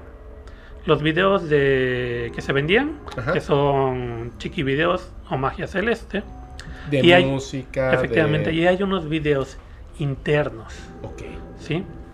Hay, uno, hay unos videos internos. ¿Sí? Que ahorita voy a hablar de esos videos internos que tuve la suerte de poder conseguir. Ok. ¿Sí? Con respecto a los niños, los mandaban, los, les ponían una cuota de que tenían que vender tantos videos. Y lo que nos comenta la gente es que los veían literalmente ya de madrugada. Con los cassettes y todo eso, porque no podían regresar, no los dejaban regresar. Hasta que no habían vendido Hasta que no habían vendido todos los videos. Sí. Mira, ah, los videos internos. Los videos internos podemos observar, por ejemplo, pude conseguir videos de uso interno donde la hija de David Berg recorría este, varios lugares de Latinoamérica y hasta en Puerto Rico. Uno que me llamó mucho la atención fue en México. Muestran exactamente cómo era el interior de ese campo de entrenamiento juvenil, que era como ellos lo llamaban. Ok. Teen Training Camp. Sí, en la cercanía del lago Chapala, ahí estaba. Eh, eso estamos hablando de los años 82 más o menos. ¿no? Así. Entonces, ahí muestran, te muestran en el video desde cómo llegan, cómo llegan, cómo se dividen las tareas, cómo están divididos entre adultos, niños, cómo les... Pero ese es de los internos. Eso es, esos son videos internos. Y eso lo veían como para que aprendieran cómo debían comportarse en el lugar. Efectivamente. Es más, esos videos ya fueron editados. Esos videos que yo conseguí son del año 2008 en una calidad muy pobre. Y esos videos fueron editados porque algo que caracterizaba a lo que es el culto de David Berg era, por ejemplo, cuando ellos adoraban a Dios por medio de bailes. Ok. ¿Sí? Y esas partes, digamos, no por las cortaban, que estaban al principio y al final de esos videos. O sea, comenzaban los videos para entrenamiento de niños y adultos con escenas. Efectivamente. Y, y desde el momento en que los grababan, habían niños presentes. Eh, eh, realmente son cosas muy fuertes, pero... Pero, obviamente e, esos, esos videos internos ya los veían, pero porque, o sea, literal, eso se lo cortaron, pero porque ya para ellos ya era natural. O sea, ya habían pasado por todas esas cosas y entonces al momento de ver eh, el adoctrinamiento interno, esas escenas era ya como algo normal de lo que pasaba ahí. Efectivamente. Obviamente le, cortaron esas en, En esa época era, era normal. Para pero ellos. para ellos. Ahorita, lógicamente, cuando se las cortan, es porque ya pues sí, están fuera de. Cuando David Moore, David Berg muere, la esposa se queda y dice que ya no se siguen haciendo esas prácticas. Entonces ahí es cuando editan e, ese tipo de materiales internos. ellos mismos editan los videos para que esto ya no se vea, porque ya murió David Entonces ellos... Ah, yo pensé que la policía, o sea, había editado esos videos. No. Él fue... ¿Él David estuvo en la cárcel por estas cosas? No. Él estuvo, este, fue perseguido por, por, supuesto. por los federales en Estados Unidos, sale de ahí y con un pasaporte dicen que falso australiano y se va a diferentes partes de, del mundo. Claro, está como, como moviéndose. Efectivamente, y termina en Portugal. No manches. sí. Entonces, te digo, cuando muere, ya la esposa dice, no, pues ya no es lo que era antes, porque muere en el año del 94, en el 93 subieron la... 92 o 93 subieron las redadas en este, ¿cómo se llama? En, lo Estados que Unidos y en otros países. Efectivamente. En Estados Unidos, cuando llegaban, literalmente a tocar la puerta de las comunas, ya estaban tan adoctrinados los niños y los adultos que literalmente todo estaba bien, todo estaba bien, nadie se iba a quejar. Y es que además no es ilegal. O sea, una secta o un culto en Estados Unidos no es ilegal. Efectivamente. Solo si hacen algo ilegal. Entonces, si ya están adoctrinados para esconder la evidencia, actuar como no, para nada, ¿no? Y los niños decir, oye, ¿ha pasado algo que no debiera pasar? No, para nada, ¿no? O sea, ya estaban adoctrinados para eso. Efectivamente. ¿Y que persigues? En, en Argentina, por ejemplo, solamente pudieron allanar las casas porque el papá, no me acuerdo si el papá o la mamá de, de tres o cuatro de, de los niños que estaban ahí, era de Estados Unidos. Y dijo, mi hijo lo tienen Mis hijos los tienen, los tienen ahí y no... Cerrados, este, y todavía se tardaron un año para poder... y vigilaban la casa y veían que entraban los niños y salían vendiendo todo este material. Los están explotando, o sea, ahí... Efectivamente, cuando, cuando llegan a, ahí a esas casas a llenarlas, encuentran todo el material, encuentran... Eh, los videos internos sin edición, encuentras los videos que vendían. Estos videos se hacían este, en un principio se, por, por un video interno que logré obtener este, en, un, en un estudio de grabación de Uruguay. Hasta de los 70 bueno, de los 80 hasta los 90 se hicieron en Uruguay. Digo, perdón, Perú. En Perú. En Perú, en Perú. Y después de ahí, ya a partir de los 90, ya se hicieron en lo que es este en Argentina. Ah, en Argentina. En Argentina. Ahora, el este. Esta parte de. es que me, llama mucho la atención y me gustaría como que, que nos platicaras un poco. ¿Por qué? O sea, ¿cómo, ¿Cuál era la idea que ellos tenían de, Dios y los extraterrestres y todo esto? O sea, digo, no me adoctrines, por favor. Pero me podrías contar cómo era eso de, los extraterrestres, o sea, cómo entraban en este punto de la religión, porque tiene que ver con, el Dios de la religión católica, ¿no? Efectivamente. O sea, es como agarrar de aquí y por qué le mezclaron eso, ¿cómo era? Lo que ellos utilizaban mucho a través de la música. Ajá, como el MK Ultra. Efectivamente, efectivamente. Ellos tenían grupos. Tengo, tengo videos internos donde se ve cómo esos grupos iban a cantar en lugares. O sea, por ejemplo, aquí en México, es en la Feria de San Marcos. Tú sabes que es la Feria de San Marcos. Sí, ahí tocaban. Ahí se presentaban en vivo. No manches. Sí. Es más, tengo. Igual presentan como esos chiquivideos tenían un stand en, si no me equivoco, es en Uruguay.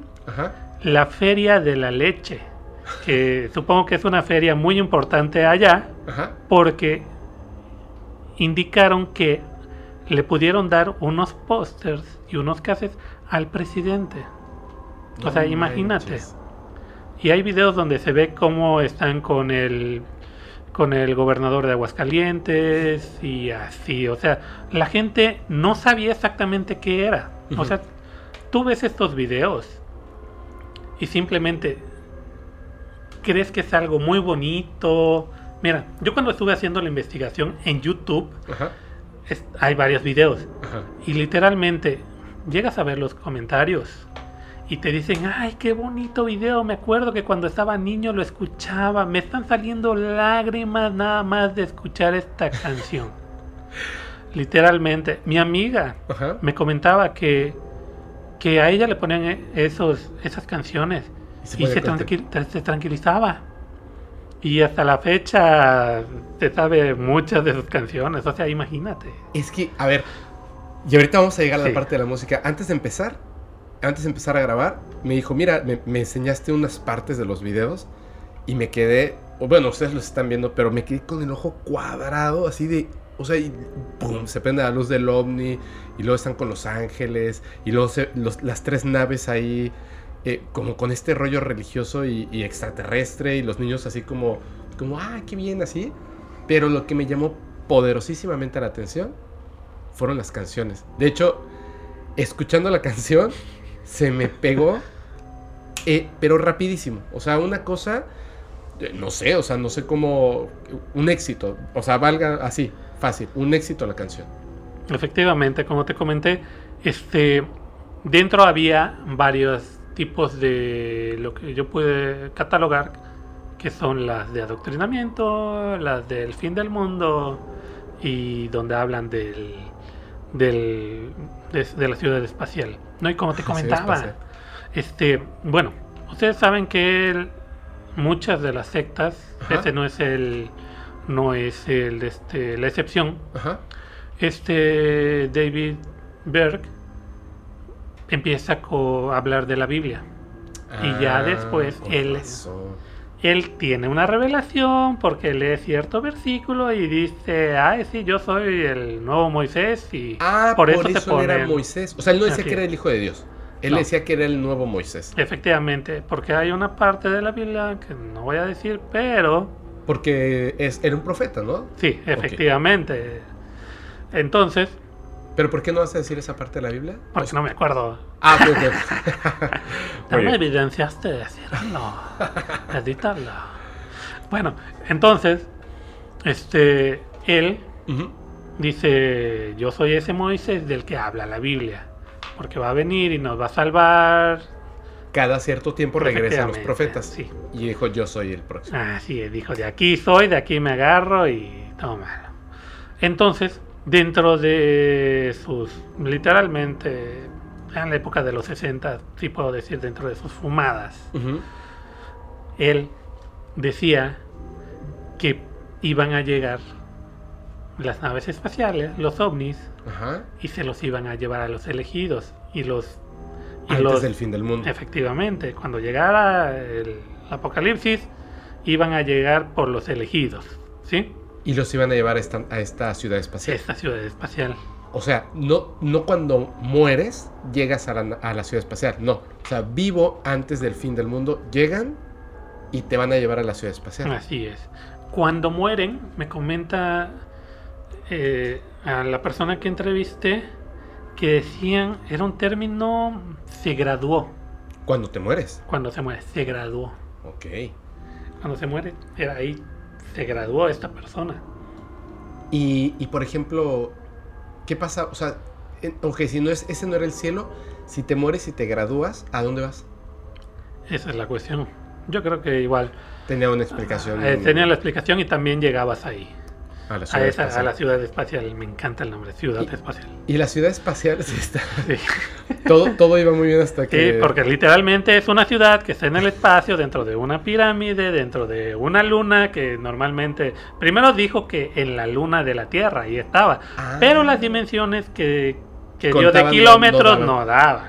Sí, ya dijo en el espacio, ahí nos van a llevar, va a venir las, las naves, es más, este hay, hay, una, hay una maqueta en estos videos, seguramente ahorita lo van a estar viendo, la maqueta que hicieron unos niños, si no me equivoco, en, Argentina o en Brasil, donde se ve una ciudad, o mejor dicho, uno de esos campamentos circulares, donde se ve la figura de una nave espacial, como está llevando la gente y le está llevando a esa ciudad espacial y se ve ahí a lo que es Dios y otras dos personas más, una mujer y otra persona más. O sea, Dios ¿Eh? también tiene que ver ahí con, la ciudad espacial. O sea, como que Dios vive en la ciudad espacial. Dios vive en la ciudad espacial y hay, y hay, un río y ahí está toda tu familia y todo, ya sabes.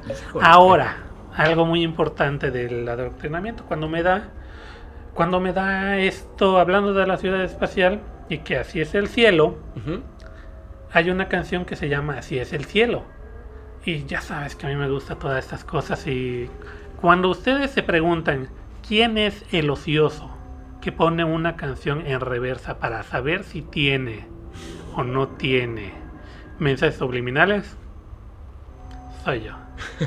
Efectivamente, me gustan conspiraciones, conspiraciones, me gusta todo ese tipo de cosas.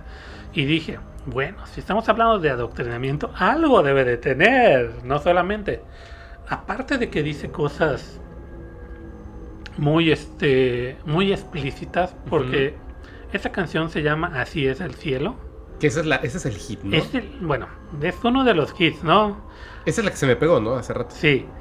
Entonces empieza, ahorita la, vamos a estar escuchando, empieza lo que es como si fuera una abducción ovni, literalmente. O sea, se escuchan los sonidos, se escucha qué es esa luz, qué son esas luces y por qué nos estamos elevando y todo. Tal cual. Eh, tal cual. Entonces dije, ah, un momento, ¿están hablando de esto? Vamos a ver. Entonces, lo que hago es, pongo esa canción, la escucho, tiene un coro muy repetitivo y dije, no, vamos a ver.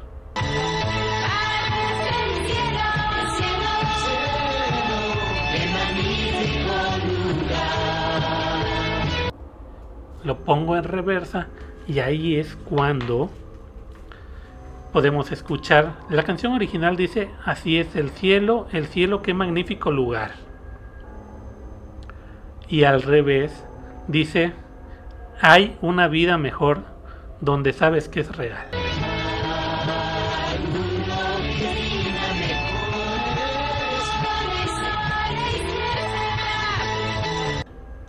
Dice, a ver, en la versión original dice, así es el cielo, cielo, qué magnífico lugar. Y al revés dice, hay una vida mejor donde sabes que es real. O sea, mira, hay un montón de coincidencias, ¿no? O sea, estamos hablando de que si están diciendo, están hablando de que así es el cielo. Y que tú sabes que es real. Así. Y, lo pones al revés y te está diciendo, hay una vida mejor donde sabes que es real. O sea. Sí. Sí. O sea. o sea, es, un lavado de cerebro completo. Si te parece, sobre todo para la gente que, que, lo está escuchando en, en una plataforma de audio Vamos a, ponerlo aquí un momentito hacia adelante y luego hacia atrás y le ponemos los subtítulos para que la gente lo pueda escuchar. ¿Va? Correcto. Ahí va. Presten mucha atención.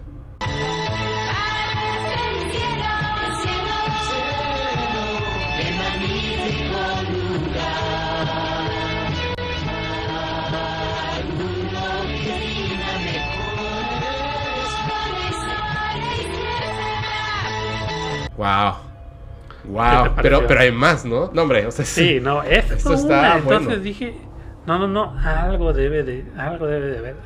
Entonces empecé a, a checar canciones y veo, hay una que se llama Ojo con el 666. O sea, de entrada estamos hablando del 666. Sí tema acá para podcast. Sí, ellos, ellos iban duro, ¿eh? Sí, no, no. Bueno, van. Y si hay alguien de, de, la secta o, tiene algo que ver con esto, digo, lo que pasa es que, que me causó un poquito de gracia porque es que es, es como. Es como algo que verías en una película de terror. Hasta el arte que tiene, lo de la música que es muy pegajoso, o sea, está muy bien hecho. Y esos nombres así como tan extraños, que no, no me da risa, por supuesto, es algo terrible, pero este. Pero me, causa mucha curiosidad. Es como, ¿cómo, llegó esto, no? El, esta persona y esta gente. Pero bueno, perdón, te, interrumpí. No, al contrario, o sea, sí es, es algo que, que llama mucho la atención. Entonces, cuando vi que había una canción que decía Ojo con el 666, dije. Aquí hay, ah, aquí, hay, algo. Aquí hay algo, definitivamente. ¿Qué dice esta? Bueno, la canción, en sí toda la canción, habla de, de un nuevo orden mundial y de que el 666 es un microchip, un microcircuito que te van a implantar, te, lo implantan en la cabeza. ¿En serio? Sí, efectivamente. Ok. Y que las máquinas y que esto nos van a volver tontos las máquinas y que aparecen con un código de barras igual en, en la mano y en la frente y pasan para comprar. ¿De verdad? Efectivamente, efectivamente es, es, es como una película completamente como pequeño, como pequeño este paréntesis. Este, el director que hacía todos esos videos. Okay. Después, en el 97, con todos estos videos que ya había grabado, de tema apocalíptico. Hizo un video que se llama este, Cuenta Regresiva para el Armagedón. ¿Era un video o una película? No, es un video documental. De, ¿Pero para ellos? ¿o no, es, eso ya lo hizo aparte. O sea, no, no, no está bajo el bajo las producciones. Sino él ya fuera de, de la secta con todo no sé si fuera o porque todavía tiene tiene las partes de, la secta. Todavía tiene cosas ah, o, filosofía. o sea no, la filosofía. no, está hablando mal de la secta. No no o sea cuenta una historia. todos los pedazos de los videoclips que o sea, habla una historia efectivamente cuenta una historia de por qué vamos a llegar al, al, fin del mundo, al apocalipsis. Muchos coches, ya sabes, la tecnología nos va a matar en algún punto, las guerras, todo, todo eso. Qué, qué fuerte eso de que diga lo del CC6 y el chip. Efectivamente. se hablaba de eso. Sí. Hace nada. Entonces me puse a ver lo que era la canción. Ok. Y ahí estuve encontrando ciertas frases durante la canción. Y dije, bueno, a ver. ¿Pero al derecho o al revés? Al revés. Ya al revés. O sea, de entrada al derecho, ustedes lo, pueden escuchar, es dice un montón de, de cosas, efectivamente, ¿no? Y lo que es al revés, logramos escuchar. No lo practiques solito, solito. Ahí es la verdad. No lo practiques solito, solito. Sí, sí, sí. No, no, no. Escúchame, demonio. ¿Eso dice al revés? Así es. O sea, te está diciendo que no lo practiques solito. Que ahí es la verdad. Que no lo practiques solito. Sí, sí, sí. No, no, no. Escúchame, demonio. ¿Y cómo es que está dividido en partes? O sea, es como que tú lo volteas y de repente suena. Eh, no lo practiques. Ándale, se escucha, no lo practiques solito, solito. Después escucha, ahí es la verdad. Después escucha, no lo practiques solito, solito. Sí sí, sí sí, no, no, no. Y en la parte final se escucha, literalmente la última parte de la canción, si lo ponemos al revés, se dice, se escucha, escúchame demonio. Y tú ya, ya editaste sus pedacitos para que se puedan escuchar como más. Efectivamente, un mensaje, o sea, el mensaje completo de la canción es, es, el que vamos a escuchar a continuación, si te parece. Venga.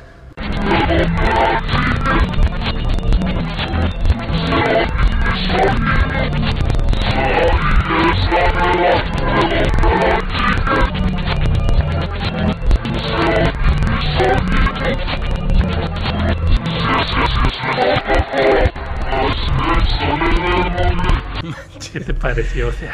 Ay, mira, e, este. Es. Yo no creo que sea una casualidad, por supuesto. También creo que. Que se esforzaron un montón. En, o sea, en la historia, en el concepto. No está como.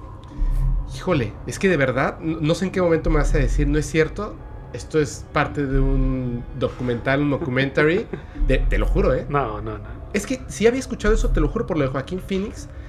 El tema del que todo el mundo habla, que tiene que ver lo de los padres e hijos. Y no solamente fue Joaquín Phoenix, hay varios. Ah, claro, sí. De hecho, creo que em, un youtuber eh, muy famoso, este Jordi Wild, acaba de entrevistar a una, un muchacho que fue parte, o sea, era un niño, de, si no me equivoco, es de esta secta, pero en Argentina. Sin embargo, es que ya viendo el cuando lo vi en tu casa me llamó súper fuerte la atención. Todo esto de la, de la música, que es súper pegajosa, cómo funciona, los pedazos que he visto de los videos, está impresionante. O sea, de verdad, creo que en un, en un momento, no es cierto, pero lo peor de todo, que es lo que me da mucho miedo, y por eso te dije, sí, tienes que contar eso en el podcast paranormal, porque también es de terror. O sea, es principalmente de fenómenos paranormales, y a veces la realidad puede dar más miedo que cualquier otra cosa. Así es. Y esto a mí me, me, no sé, me pone un poco mal. Estamos hablando que cuando llegó en su, en su punto más alto, la cúspide, ajá. en la cúspide, tenían alrededor de 19 mil miembros. miembros. Sí. Ah, hay videos donde están en Japón. Literalmente hay un video donde están en una discoteca en Como Japón. RBD y, una discoteca y ahí le están mostrando cómo conseguir más adeptos y así. Ahorita que dijiste RBD, déjame decirte algo. Igual, este, este ese tipo de cosas de que se escuchan las canciones al revés, bueno, no es no es nuevo. Claro. Sí. Yo me acuerdo que en los 90 hubo un caso muy sonado que fue el de Gloria Trevi. Sí. no sé si te, si te acuerdas me acuerdo. Este, bueno, pues igual te traigo ese audio para que te acuerdes. Ajá. Podemos escuchar. Y sobre todo para la gente que no lo ha escuchado. Sí, ¿eh? efectivamente. Porque a mí me gusta mucho Gloria Trevi. La, la, uh, la de hace no, mucho. Sí, sí. Fue, fue, de sus primeros discos, seamos sinceros. Ajá. ¿Qué canciones? La, la canción se llama Mañana, de Gloria Trevi. Y hay una parte donde canta que dice, ¿sabe Dios qué es lo que te dio? Cuando lo ponemos al revés, dice que por sexo hoy te das. ¿En serio? Sí, vamos a escuchar eso. Venga. ¿Sabe Dios qué es lo que te dio? Hoy te, por sexo hoy te das. qué recuerdos, oye. Bueno, pero también hay otra parte. Hay otra parte de otra de otra canción. ¿De Gloria Trevi? De Gloria Trevi que se llama eh, Ya no más, si no me equivoco donde es, yo creo que es uno de los más conocidos, donde se escucha porque deben de obedecer, porque deben de ah, obedecer. sí, es cierto. Ese. Pero ese como que sí está, o sea, la grabación está incluida al revés. Sí. Al principio. Así es. Y, y las voces que se escuchan ahí sí es la de Gloria Trevi y la de su manager, Sergio Sergio Andrade. A ver, eh, ¿qué otro tema, no? Vamos a, escucharlo también para que, para que entremos un poquito más en mood. Ser castigado. Por eso deben obedecer. Por eso deben obedecer. Lo hiciste mal. Por eso deben obedecer. Por eso deben obedecer. Por eso deben obedecer. Por eso deben obedecer. Castigado. Ok. ¿Y cuál era el otro que decías de el de RBD que me dijiste, hombre, hay uno, bueno. Bueno, tú me dijiste a mí, yo no, lo he escuchado. Sí, bueno, este, este yo no lo encontré ni nada, y al igual que los otros dos, este, navegando en la red, lo vi y me llamó mucho la atención, no tanto por cómo se escucha, sino por lo que dice. Sí hay algunas palabras que podemos escuchar. Ajá. Y, pero sí, lo que dice sí se me hace muy fuerte. Me permito a leerlo textualmente. La canción que se llama Cero Parecer de RBD. ¿Cero Parecer? Ser o ah, Parecer. o Parecer. Ser o Parecer, sí. Efectivamente, de entrada el video decían que era un video satánico porque se veía cuernos y colas de diablos. No lo visto. Yo sé que el corazón late más fuerte, más que un motor, y aunque no sabes nada de mí, un día te habré de alcanzar amor. Eso dice el derecho. Pero al revés, que fue lo que me llamó la atención y me quedé, a ver, a ver, a ver, ¿en serio dice eso? Dice, Roma, tras matar al Papa y me darás el paso le doy, no comulguen sangre ateos, a matar goza lo que crees. ¿Lo puedo leer? Claro que sí, y vamos a escucharlo. A ver, a ver, a ver, antes de que lo escuchemos, por favor. Dice, al derecho dice, yo sé que el corazón late más fuerte, más que un motor, y aunque no sabes nada de mí, un día te habré de alcanzar amor. Qué romántico. Pero al revés dice, Roma, tras matar al Papa, y me darás el paso, le doy. No comulguen sangre, ateos, a matar. Goza lo que crees. Qué fuerte. A ver, tengo ganas muchísimas de escucharlo. Vamos, vamos todos a escucharlo. Suban el volumen.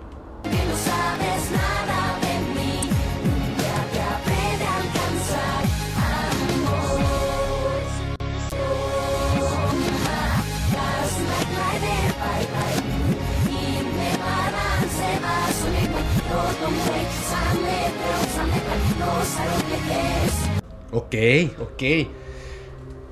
Cuando terminemos, cuando terminemos de hablar este tema, nada más para regresar a lo de los niños de Dios, al final, al final, al final, vamos a poner un, pedacito de los videos así con, su audio completo y todo, porque están, están, yo creo que les van a gustar, sobre todo si lo escuchan en una noche terrorífica y van a ver, o sea, cómo las cosas cambian en concepto. ¿Qué, más? O sea, ¿con qué, qué nos ibas a comentar ahí? Este, bueno, como pudieron escuchar, yo este lo siento un poquito forzado el audio, pero sí se escuchan, sí se escuchan las palabras, pedacitos. todo eso. Y aquí es cuando yo me pregunto, ¿realmente dicen esas cosas o nos estamos imaginando? ¿Sí? ¿Tú, tú qué crees en, ese aspecto? Mm, mira, yo, pues es que, ay, es que a veces pienso unas cosas bien forzadas, oye. Obviamente hay unos que evidentemente sí están puestos, pero creo no tanto que, que los hayan manipulado tanto que hasta no se note lo que dicen, sino que ocurre como, como una... A través del pensamiento quieres dar un mensaje. O sea, cuando estás grabando, la cinta magnética tiene eso, ¿sabes? Tú lo sabes. Psicofonías y tal. Y entonces, como que tu pensamiento real, o sea, lo que quieres dar de pensamiento, se queda incluido y que a lo mejor por alguna forma queda al revés. O sea, eso es más o menos lo que pienso, como una psicofonía, pero no de un muerto, sino más bien de un pensamiento de un vivo. Efectivamente. Algo así creo, pero no lo sé. Al final de todo, como decíamos, ¿no? O sea, las energías. son cintas magnéticas, el micrófono es una cápsula magnética, entonces ah, nuestra energía queda plasmada en esas canciones, ¿no? Yo considero que sí hay canciones donde sobre todo como el chiquivideo, ¿no? Que dice que está hablando de, de lo que es el cielo. Y te dice que así es, que es verdad, ¿no? O sea, esas cosas, pero hay algunas otras, algunas otras que no. Si me permites, hay, hay un nombre en específico para, para esa situación cuando pasa. Se llama la audio para, idolia Y, consiste, y consiste en reconocer patrones significativos en información aleatoria, realmente, ¿no? Como cuando, como cuando ves este o escuchas cosas que, que no son, pero recordemos que el cerebro trata de llenar esos aspectos cuando escucha algo que no conoces, trata de buscar lo que es reconocible para ti. Sí, así es. Como, como lo de la pareidolia como tal, ¿no? Que es, eh, tratas de buscarle formas a cosas, como las muchísimas fotografías de Marte. Efectivamente. Que obviamente hay cosas raras ahí. Eh, lo más raro es la fotografía, no lo que está en la fotografía. Vamos a tocar un día ese tema. Pero... Sí, porque de Marte te tengo... Tú sabías que hay un cómic de lo que dijiste de la cara de Marte, que fue escrito muchísimo antes. ¿What? Sí, efectivamente. Se lo traigo. ¿Tú tienes ese cómic? A ver, eh, recordando lo de la cara de Marte, que, le toma una fotografía en 1970 y, tantos. En el 56, si no me equivoco, había un cómic de que hablaba de una cara en Marte. No manches. Efectivamente. Pero chécate esto, que ese es este lo que estabas hablando de la audio pareidolia. Correcto se pusieron bien, o sea, súper virales. Bueno, por lo menos a mí me parecen muchísimo en TikTok. Que dicen, ¿qué es lo que está diciendo la señora? ¿Está diciendo esto o esto? Y te ponen un audio y tú dices, está diciendo esto. Y luego te dicen, vuelve a escuchar el video y piensa que está diciendo la otra cosa. Efectivamente. Y tal cual. Pero hay uno que me gusta muchísimo. Eh, que dice, la persona está diciendo, y conforme te pone el audio y lo repiten y lo repiten, te ponen varias frases distintas. Y, yo decía, no, no, no, están cambiando el audio porque son demasiadas frases distintas. Y entonces vuelvo a repetir el video y leo eh, una de por aquí, otra de por acá, otra de por acá. Y efectivamente tu cerebro construye el, este, el audio. Ahí estamos hablando de dos sentidos. Un refuerzo visual, donde tú estás leyendo una palabra y otra donde lo estás escuchando. Ahí es que llega primero el cerebro, la imagen o el sonido. Igual. Ahí depende si lo que tú estás leyendo es lo que te hace escucharlo o lo que te tú lo estás escuchando te hace. Vamos a hacer el ejercicio de dos partes. La gente que lo vea en YouTube, pues van a estar los textos. Voy a poner literalmente el video de, de TikTok ahorita. Y este y la gente que lo esté escuchando en las plataformas de audio, puedes saber qué escuchan ellos, ¿no? Así que lo vamos, es más, para la gente que está en las plataformas de audio, como no va a ver los textos de cuáles son las opciones disponibles de audio, simplemente pongan en los comentarios ahí así de, yo escuché esto, tal cual, ¿no? Y muéstrense a un amigo. Vamos a escucharlo en, en 3, 2, 1, ahora. Hija, ¿llevaste la plata de la bicicleta del padrino? Hija, ¿llevaste la plata de la bicicleta del padrino? Hija, ¿llevaste la plata de la bicicleta del padrino? Todavía nos falta, todavía nos falta, Isaac. Yo sé que, esto estuvo, estuvo bueno. Tú me dijiste, sí, como 10 minutos. ¿Cómo crees? todavía falta a lo mejor. Quiero comentar una cosa. Yo sé, eh, te conozco, amigo. Yo sé que todo esto lo estamos comentando porque nos parece interesante. Digo, tú lo investigaste, hiciste una investigación súper extensa, vi todo lo que tienes de videos, fotografías, el, este, los audios y más. Pero ojo, o sea, estamos hablando de una secta, no estamos diciendo que la palabra o el concepto sea algo malo, sino que simplemente en esta secta en específico ocurrieron unas cosas pues terribles, ¿no?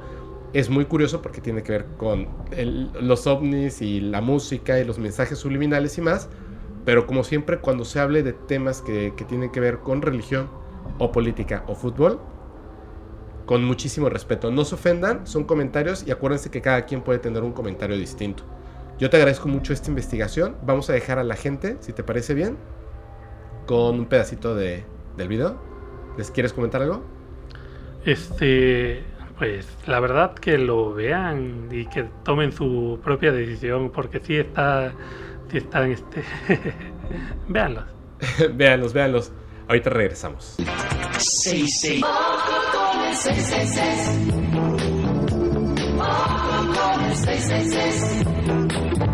En visiones del futuro sueño muy real.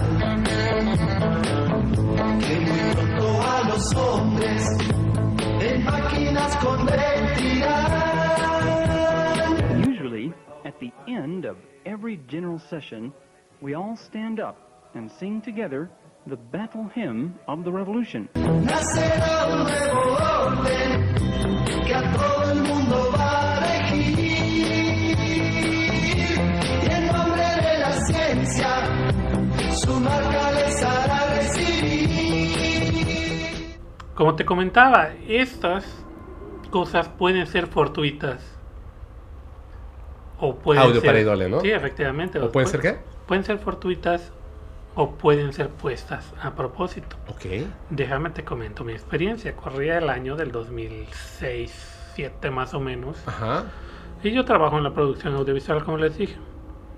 Había una marca, que no voy a decir el nombre, ¿Una pero marca? una marca Ajá. que quería meter un nuevo, nuevo producto aquí al estado de Yucatán. Ok. Entonces nos encargó un comercial. Y nosotros, sí, muy bien, grabamos el comercial y todo eso. Pero dentro de sus requerimientos, quería que pusiéramos ciertas imágenes. Quería que pusiéramos ciertas imágenes. Y nosotros, ah, sí, empezamos a ver requerimientos, todo. Nos llamó la atención de, de esos requerimientos. Quería que pusiéramos la imagen de la Virgen de Guadalupe Ajá. y de unas advocaciones que son de aquí del estado. Habían ¿Unas hecho ¿Qué, perdón? unas advocaciones, unos santos, Ah, ok.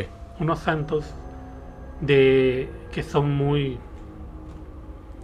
que son muy de este estado, o sea, Ajá. Unos santos de, de aquí, de aquí. propios de la región. O sea, no, no, no son propios de la, de la región, pero pero, son muy tienen- abrazados aquí. Efectivamente, soy muy abrazado. Pero Nos ¿cómo que meter unas imágenes? fue cuando nos quedamos que ya cuando hablamos con el personal de, de la marca nos indica sí se van a poner entre las transiciones y se van a poner a manera digamos de marca de agua van a tener una opacidad de un 8% y se van a poner entre las transiciones y cuando aparezca el logotipo de la marca Ajá. vamos a poner a la Virgen de Guadalupe. Y nos quedamos así, me quedo así con mi socio y le digo, ¿qué onda? ¿Lo vamos a hacer? ¿No lo vamos a hacer? y me dice, pues ya nos pagaron por, y adelantado y todo. Y le digo, bueno, pues, ¿Y si se lo pusiste? Pues se lo terminamos poniendo. De- eh, o sea, en las transiciones, o sea, digamos que por unos segundos, Sí, sí, sí. si se pausa, Sí te das cuenta que está ahí. literalmente puedes más o menos verlo esto, y si bajarle lo sabes. y bajarle este digamos el brillo total de la pantalla Para que lo notes. para que tenga mayor contraste y lo puedas ver. Pero, eh, ¿sabes qué me llama la atención? ¿Qué? Que ya sabían como cuál era el... Ya tenían el manual. Sí, ya sabían cómo hacerlo. Ya saben que es entre transiciones, ah, literalmente que te digan el 8% de opacidad. O sea, ya saben exactamente cómo, ¿no? Y la imagen más fuerte, la de la Virgen de Guadalupe, en el logo. Recordemos que pues, en esa época, o sea, Facebook y, las redes sociales y todo eso no, no eran tanto, o sea, todo se manejaba televisión. Sí, sí, y sí. ese fue un, un comercial que estuvo en televisión durante meses. Todavía tiene Y mucha tuvo. fuerza. Sí, Un partido de fútbol, imagínate. sí ahí. efectivamente. Y sí, el producto fue muy bien aceptado. Ahora la cuestión, no sé qué tanto haya influido El saber si fue ah, por el, por el mensaje subliminal o por el producto. o por el producto en sí. Pero fíjate, Qué fuerte, ¿eh? sí, desde esa vez ya no, ya no lo hemos vuelto a hacer ni nada. Nadie nos lo ha pedido de nuevo. Nosotros no es como que digamos, ah, también podemos hacer eso. No, no, no. Mira, nada más No nos para- sentimos cómodos haciéndolo No, claro realmente. no, claro y nada más no. porque ya literalmente ya nos habían Sí, pagado. ya- y, todo. y además es como ya te pagaron, ya firmaste un contrato Sí. y después ves ese requerimiento que además no es algo ilegal, quiero entender. Sí, efectivamente, o sea, hay maneras. Tenemos los mensajes subliminales y los mensajes supraliminales, ¿no? O sea, que directamente te lo ponen ahí en, en los comerciales o en la canción donde compra esto o cosas. Como hay un dato muy curioso, ¿no? De la canción de Sting, la de este English, no, Englishman in New York, Ajá. donde dice I am alien, I, I am legal alien, o sea, yo soy un extraterrestre legal por bueno alien tiene diferentes tiene dos connotaciones pero en nosotros Estados que nos gusta eso Oye, pero, ¿sabes? Retomando un poquito lo que, lo que conté en el podcast anteriormente del MK Ultra, sí que tú la sabes, sí. me parece, o sea, nada más para el que no lo haya escuchado, y es un, no es un resumen, pero les voy a decir algo. En el MK Ultra, que es un hecho, repito, no es una teoría ni nada, es un hecho que descubrió el New York Times y que hubo eh, muertos, hubo despedidos, hubo cuestiones legales muy importantes en Estados Unidos entre la CIA, el gobierno y bla. Eh, ellos habían, que eso creo que no lo conté, pero ellos habían descubierto que la manera de adoctrinar, por decirlo de una manera, pero es controlar a las personas en contra de su voluntad, para que acepten algo y lo defiendan, literalmente, y lo defiendan hasta la muerte, es implementar eh, por medio de alucinógenos, al- en un principio era MK Ultra, pero la parte más fuerte que era como donde, donde funciona esto es a través de la música. efectivamente Música, imágenes, psicodélicos. Eso fue en el MK Ultra, que esta idea la sacaron de culturas antiguas que hacían uso de música repetitiva, pegajosa y tal, junto con, en ese entonces eran plantas de poder, pero al final pues son psicodélicos, ¿no? Eh, después de esto eh, ocurre lo que viene siendo el, este, el proyecto Monarca y hay otras cosas más que el proyecto Monarca ya no incluye los alucinógenos, sino que encuentran un potencial en la droga, digo en la droga, en la música, que genera todo esto. Y, y díganme conspiranoico, no importa, pero hay estudios que se han hecho, o sea, que son muy sencillos, que tienen que ver con, con, pues, con los números, ¿no? Estadísticas. Y la gente que escucha la música de las personas que sin querer tienen una marca, ellos no, no saben, o sea, ellos no saben que son parte del proyecto Monarca. Ellos no lo saben. Sin embargo, para que ellos puedan decir este músico y este músico y este músico y esta banda son parte del proyecto Monarca, hay un punto en su carrera bastante repetitivo donde repiten la imagen del, del ojo, del triángulo. Entonces se toman fotografías donde se están cubriendo un ojo, directamente ponen el triángulo sobre un ojo, etc. Hay un montón, de hecho, Sí. vamos a poner una, un montón de imágenes para que vean cuántos son. Y la gente que escucha esta música, que además es popular, es repetitiva, es sencilla y que tiene que ver mucho con, con el, el ritmo que tiene el corazón para que conecte directamente contigo, se posicionan rápidamente, popularmente, y construyen una forma en la que esa música llega a todos y nos están adoctrinando y no nos damos cuenta. Cuando mostraste esta, esta música, bueno, que me la mostraste, se me pegó rapidísimo. Se me pegó rapidísimo porque el ser humano, siempre eh, lo comento y me parece chistoso porque pues digo, formo parte de la especie también. Somos muy frágiles, esa es la verdad. Creemos que no, pero somos muy frágiles. Y además, creemos que somos únicos. Y no es cierto. Tenemos las mismas pues eh, debilidades que todos los demás. O sea, nos sentimos atraídos hacia, hacia- hacia cierto tipo de ritmos, cierto tipo de colores, que es lo que utilizan los publicistas o por medio de este tipo de cosas de control, música, sonidos e imágenes, nos controlan muy Mira, fácilmente. hay, hay algo, o sea, hay manuales, o sea, seamos sinceros, hay manuales de, de publicidad y todo, y muchas cosas funcionan.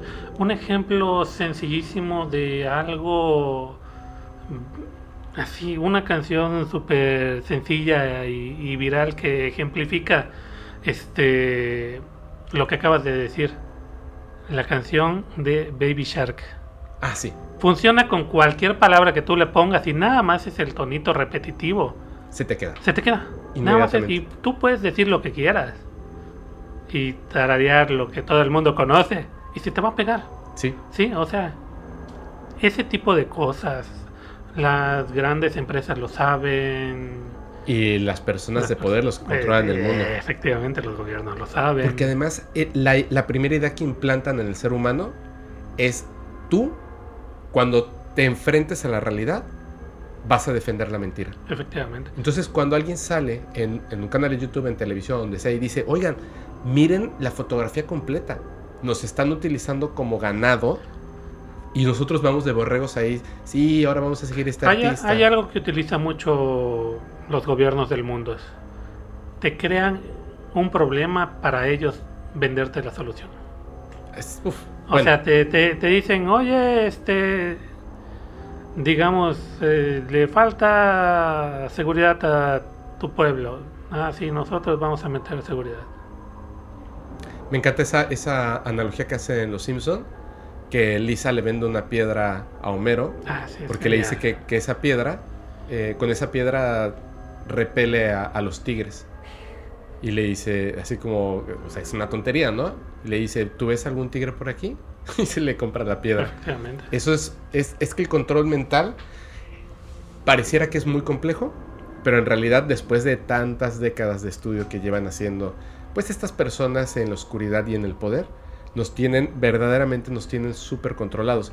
De hecho, yo a veces pienso que muchas de las cosas en las que creo, definitivamente las creo porque decidieron personas de poder, que gente como yo, que tenga personalidad como yo o como tú, crean en esas cosas y las defiendan. Y definitivamente es difícil aceptar que, que solamente eres un borrego más del rebaño, pero lamentablemente y posiblemente así sea. Que también queda un tema que es bien importante que tiene que ver con extraterrestres y el control. La llamada mm, eh, que la Tierra es una cárcel de almas. ¿Lo has escuchado alguna vez? Ah, o que es un zoológico extraterrestre. Ese no. Lo voy a contar más adelantito. Yo creo que en dos o tres capítulos ya voy a grabar ese, ese capítulo. Es bien interesante. Es bien interesante. Tiene que ver con muchas cosas así y más. Pero, eh, a- así yéndonos ahora sí a la parte de los extraterrestres, porque a ti y a mí nos encantan estos temas. Sí. Y vas a contar algo, ¿no? De extraterrestres. Sí, igual. Casualidad, a lo que yo vi. ¿De cuando- la esferita esa? Sí, de la Ok. esferita del Foo Fighter. Cuando se lo comento a mi papá, él me dice, yo también vi uno. Ok. Me comenta que era más o menos eh, en el año del 72 Ujú. en Ciudad de México, en la colonia del Valle. Mi papá en ese entonces estaba vendiendo unos departamentos, estaba con sus hermanos y estaban ahí en la colonia del Valle alrededor de la 1 pm. De repente voltean al cielo y ven, ven tres luces, Ajá. tres luces como que en formación de triángulo y ven que está girando en su propio eje. O sea, era un solo objeto con tres luces como un triángulo y giraba. No, eran tres, Tres objetos que giraban. Y se quedan viéndolo y dicen, vieron que estaba como a la altura de un avión, ¿será? ¿No será? ¿Qué será? Y de repente ven que uno se mueve en forma de zigzag. Ahí fue cuando dijeron, no es un objeto, son tres. Ajá. Ven que se mueve en forma de zigzag y desaparece. Entonces empiezan a siguen viendo y ven como uno igual se empieza como que a apagar, pero no era como que se estuviera apagando, era como estaba como si estuviera yendo para arriba, Hacia arriba se estaba alejando. hacia arriba efectivamente. Y ven el último y también se estaba alejando para arriba. Y entonces se quedaron así como, ¿lo viste? Sí, sí lo vi. ¿Qué era? ¿Qué será? Y, le, y ahí es cuando me dice, pues yo también lo vi. De chamaco, bueno, no tan de chamaco, pero sí. Qué casualidad que yo haya visto uno y mi papá haya visto igual ese mismo tipo de objetos. Mira, te voy a. Ahorita que, que la casualidad de que dos personas vean un mismo. Un, o sea, un mismo objeto ovni, ¿no? O sea, un guapo. El este. Ha pasado algunas veces en la historia de la humanidad. Tú conoces obviamente el caso que es súper famosísimo de este objeto que se fue a parar arriba de una mezquita y que lo grabaron desde diversos puntos de la ciudad. Ese objeto se para encima de una mezquita y de repente hace como un, como un flashazo y, y ¡fum! sale en línea recta hacia el cielo. Cuando el primer video se presenta, inmediatamente, incluso yo cuando lo vi la primera vez, dije eso definitivamente es falso. Una mezquita en un lugar, digamos, sagrado para estas eh, eh, personas, no, no recuerdo exactamente en dónde pasó, pero en Medio Oriente, una mezquita y se para en la ciudad, encima, específicamente encima, hace este, este estallido como de luz y luego sale en línea recta. Yo dije, tiene todos los elementos de un, de un, este, un video falso. Pero cuando empiezan a salir otros videos en aquella época, que no se ve, obviamente, o sea, tiene mejor calidad en todos los sentidos de realidad que no tenía, por ejemplo, el, el ovni de Querétaro, que también se grabó desde diferentes puntos, supuestamente, ¿no? Eso, no nada más, eh, para mí es una de las evidencias más importantes del fenómeno ovni. Pero aquí en el podcast mostré una que a mí me parece muy interesante porque los objetos empiezan a moverse como si fueran insectos bebés que están jugando entre ellos, que se ve una nave, eh, digamos como la nave nodriza, una nave más grande, y empieza a expulsar estos objetos, como si, literalmente como cuando un pez me recuerda mucho un pez cuando está soltando los, este, los huevecillos y van saliendo ¿no? en el agua. Y luego estos objetos se empiezan a mover. Ya lo presenté, ya lo presenté en un en vivo también, hace unos cuantos capítulos del podcast. Pero hay una cosa que es bien importante. Como tú sabes, ese video se graba desde dos puntos distintos de la Ciudad de México. Sí. Hay un canal en YouTube de una empresa de efectos especiales. La empresa eh, se llama Corridor Digital es muy famosa porque estos, eh, estos pues, eh, personas que trabajan haciendo efectos especiales por computadora tienen además un como programa dentro de su canal, porque son varios, así como sus blogs. Tienen uno que se llama em, este, discutiendo acerca de, los mejores efectos especiales de películas o discutiendo de los mejores, este, em, ¿cómo se llama? Stuntmans de, de, las películas y tal. Pero este de, de los efectos especiales es súper famoso. De repente, ellos que son profesionales e invitan profesionales, que les encanta y además hacen, o sea, trabajan haciendo efectos especiales por computadora, hablan acerca de que qué bien quedó esto, aquí está súper chafa, y es muy, es muy divertido. Ellos son muy divertidos. sí. Eh, resulta que de repente veo un video donde están ellos como especialistas en efectos especiales, dicen que van a desmentir los videos de ovnis, los más importantes del mundo. Sale un video y hasta yo me estaba sintiendo un poco ofendido porque sus respuestas eran muy vagas. Ah, pájaros. Ese es un pájaro. Obviamente eso está hecho digitalmente, eso yo lo podría hacer súper fácil. Y sí, yo sé que él lo podría hacer súper fácil, pero tú eres un profesional y tal. Y dije, bueno, bueno, bueno, bueno. No juzgues, deja que las personas hablen. O sea, seguramente siendo profesionales que se dedican todo el día a eso y son muchos, pues sí, obviamente ellos pueden hacerlo y seguramente lo lograrían de la misma manera. Cuando de repente, después de varios videos, aparece este video de la Ciudad de México. Les voy a poner un pedacitito específicamente de la respuesta de estas personas, que son especialistas en efectos especiales, escépticos, y que ya habían desmentido otros videos sin decir ni siquiera cómo se podría hacer, simplemente con el conocimiento que tenemos, definitivamente eso es falso. Así, y, se ríen porque es como un poquito chusco el programa, pero cuando sale ese video, todos, es que esto tiene que ser real. Voy a poner ese pedacito para que vean que no todo lo que vemos y no podemos entender tiene que ser algo hecho por computadora. Especialistas no pueden hacer esto. Y fue grabado en la Ciudad de México hace mucho tiempo desde dos puntos distintos de la ciudad. Me parece increíble porque más allá de una demostración de movimiento extremo de esta nave, pareciera como un objeto que tuviera vida propia. No como un automóvil que tiene un tripulante, sino como un objeto que tuviera vida propia. Es muy, muy interesante. Lo vamos a volver a poner. Tú seguramente ya lo viste. Oh, wait. Hmm? I think whatever we're looking at actually did happen. I don't know what this one is. The motion is really unique. It would be very hard to track. The camera simulation is like, if this is VFX, is like really good. Things go out of focus correctly. The exposure reacts correctly. The color space seems to work correctly. And like, it's hyper compressed, but that's also doing a lot. So, I'm gonna rule that this one is a maybe. Y te pregunto al respecto. ¿Tú alguna vez has escuchado del te el término EBANI?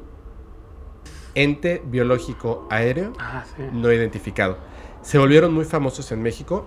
Obviamente hay muchos videos que se trata claramente de construcciones de globos por la forma en la que vuelan, por la, Sí. por la, eh, digamos, este, Cómo están entrelazados. como están entrelazados. De repente hay como unas esferitas que los van siguiendo. No los van siguiendo, son globos de estos mismos que ya se separaron y están alocadísimos.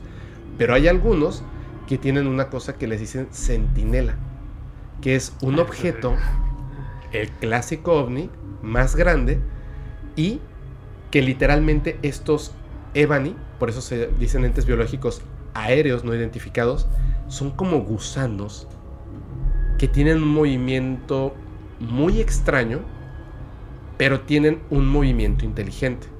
Se recomponen, se separan, hacen cosas que están fuera del ordinario, que no es explicable, por supuesto, por un globo, por supuesto, que van en contra del aire, que están a, alturas donde un globo estallaría, que están acompañados de estos objetos eh, centinelas, que ocurren no solamente en la Ciudad de México, que se ha intentado trucar de muchas formas para explicarlo, es súper interesante porque es una, eh, digamos, una demostración de que nuestra tecnología o lo que nosotros pensamos de las cosas, como comentamos en un principio, eh, los extraterrestres pensamos en tres, el pleiadiano, el reptiloide y el clásico gris.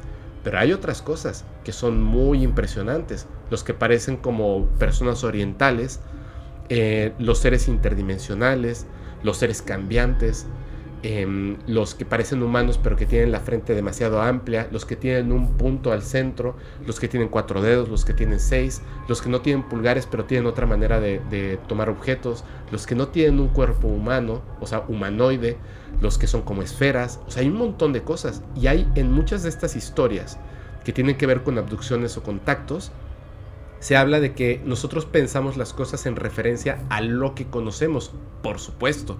Vemos un objeto en el cielo que tiene un movimiento inteligente y pensamos en una aeronave. Pero pueden ser muchas cosas más. ¿Qué pasaría? Y esa es la pregunta que quiero dejar al aire y quiero saber a ti que te gustan todos estos temas y que además te gustan otras cosas que son referentes y te pido amigo que te explayes al respecto.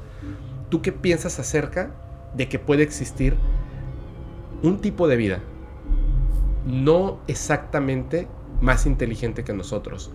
Un tipo de vida que nosotros podamos confundir con aeronaves, pero en realidad se trate como digamos células, bacterias, que no necesariamente tengan que radicar en un planeta y que a veces los podamos ver en la atmósfera comportándose como se comportaría una persona cuando se sumerge sin equipo y llega hasta un punto donde ya no puede bajar más en el mar y te mueves como raro y de repente el agua pues te saca por el aire en tus pulmones.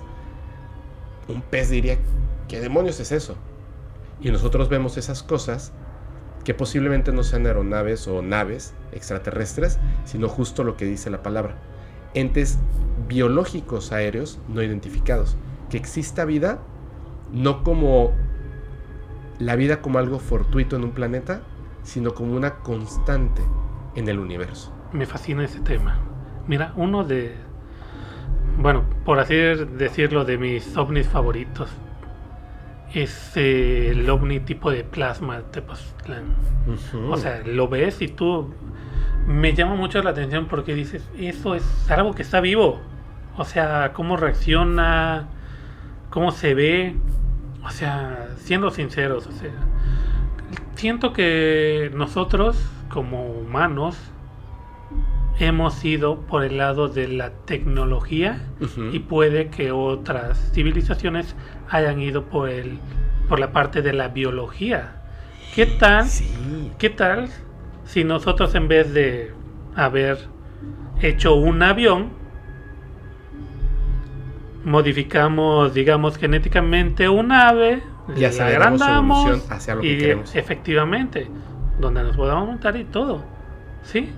Nosotros somos unas personas tecnológicas, pero hay, hay un tipo de evolución que pudo haber sido más a la biología. ¿Sí? Digamos, hay un... Como la modificación de la biología, ¿no? Hay, hay, un, hay un libro de Robert J. Sawyer, muy bueno. Es, él es un escritor de ciencia ficción. Es una trilogía que se llama Homínidos, donde eh, hacen una, digamos, un comparativo de cómo hubiera sido el mundo si los neandertales, si los neandertales hubieran sido la raza dominante y los humanos. El Homo sapiens hubiera. Efectivamente, entonces dentro de sus escritos dice que ellos, por sus narices anchas y todo eso, nunca hubieran construido cosas a base de petróleo y cosas a base de, de este, ¿cómo se llama? De quemar hidrocarburos. porque son, son cosas que huelen muy feo y apestan, entonces ellos nunca lo hubieran hecho. Y los hubiera lastimado. Efectivamente, ¿sí? Nosotros sí lo hacemos.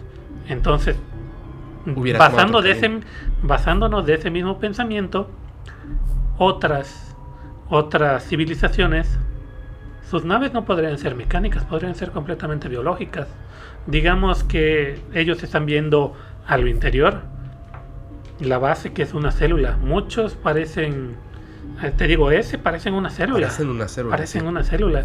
Entonces, qué fácil si para ellos ponerse dentro de una célula y esa célula viajar o así, o sea, son muchas cosas. Seamos sinceros, nosotros podemos ver criaturas en los en el en la parte más profunda del océano y nosotros los vemos y decimos esos, son extraterrestres no son peces que viven en las profundidades en lo más profundo de las fosas que están en el océano y nos llama mucho la atención. Y mucho de ese tipo de cosas muchas medusas son a ese nivel celular pero se ve mucho más grande. Sí. Sí sí sí, sí. muchos ovnis yo he visto que son tipo medusas, medusas efectivamente.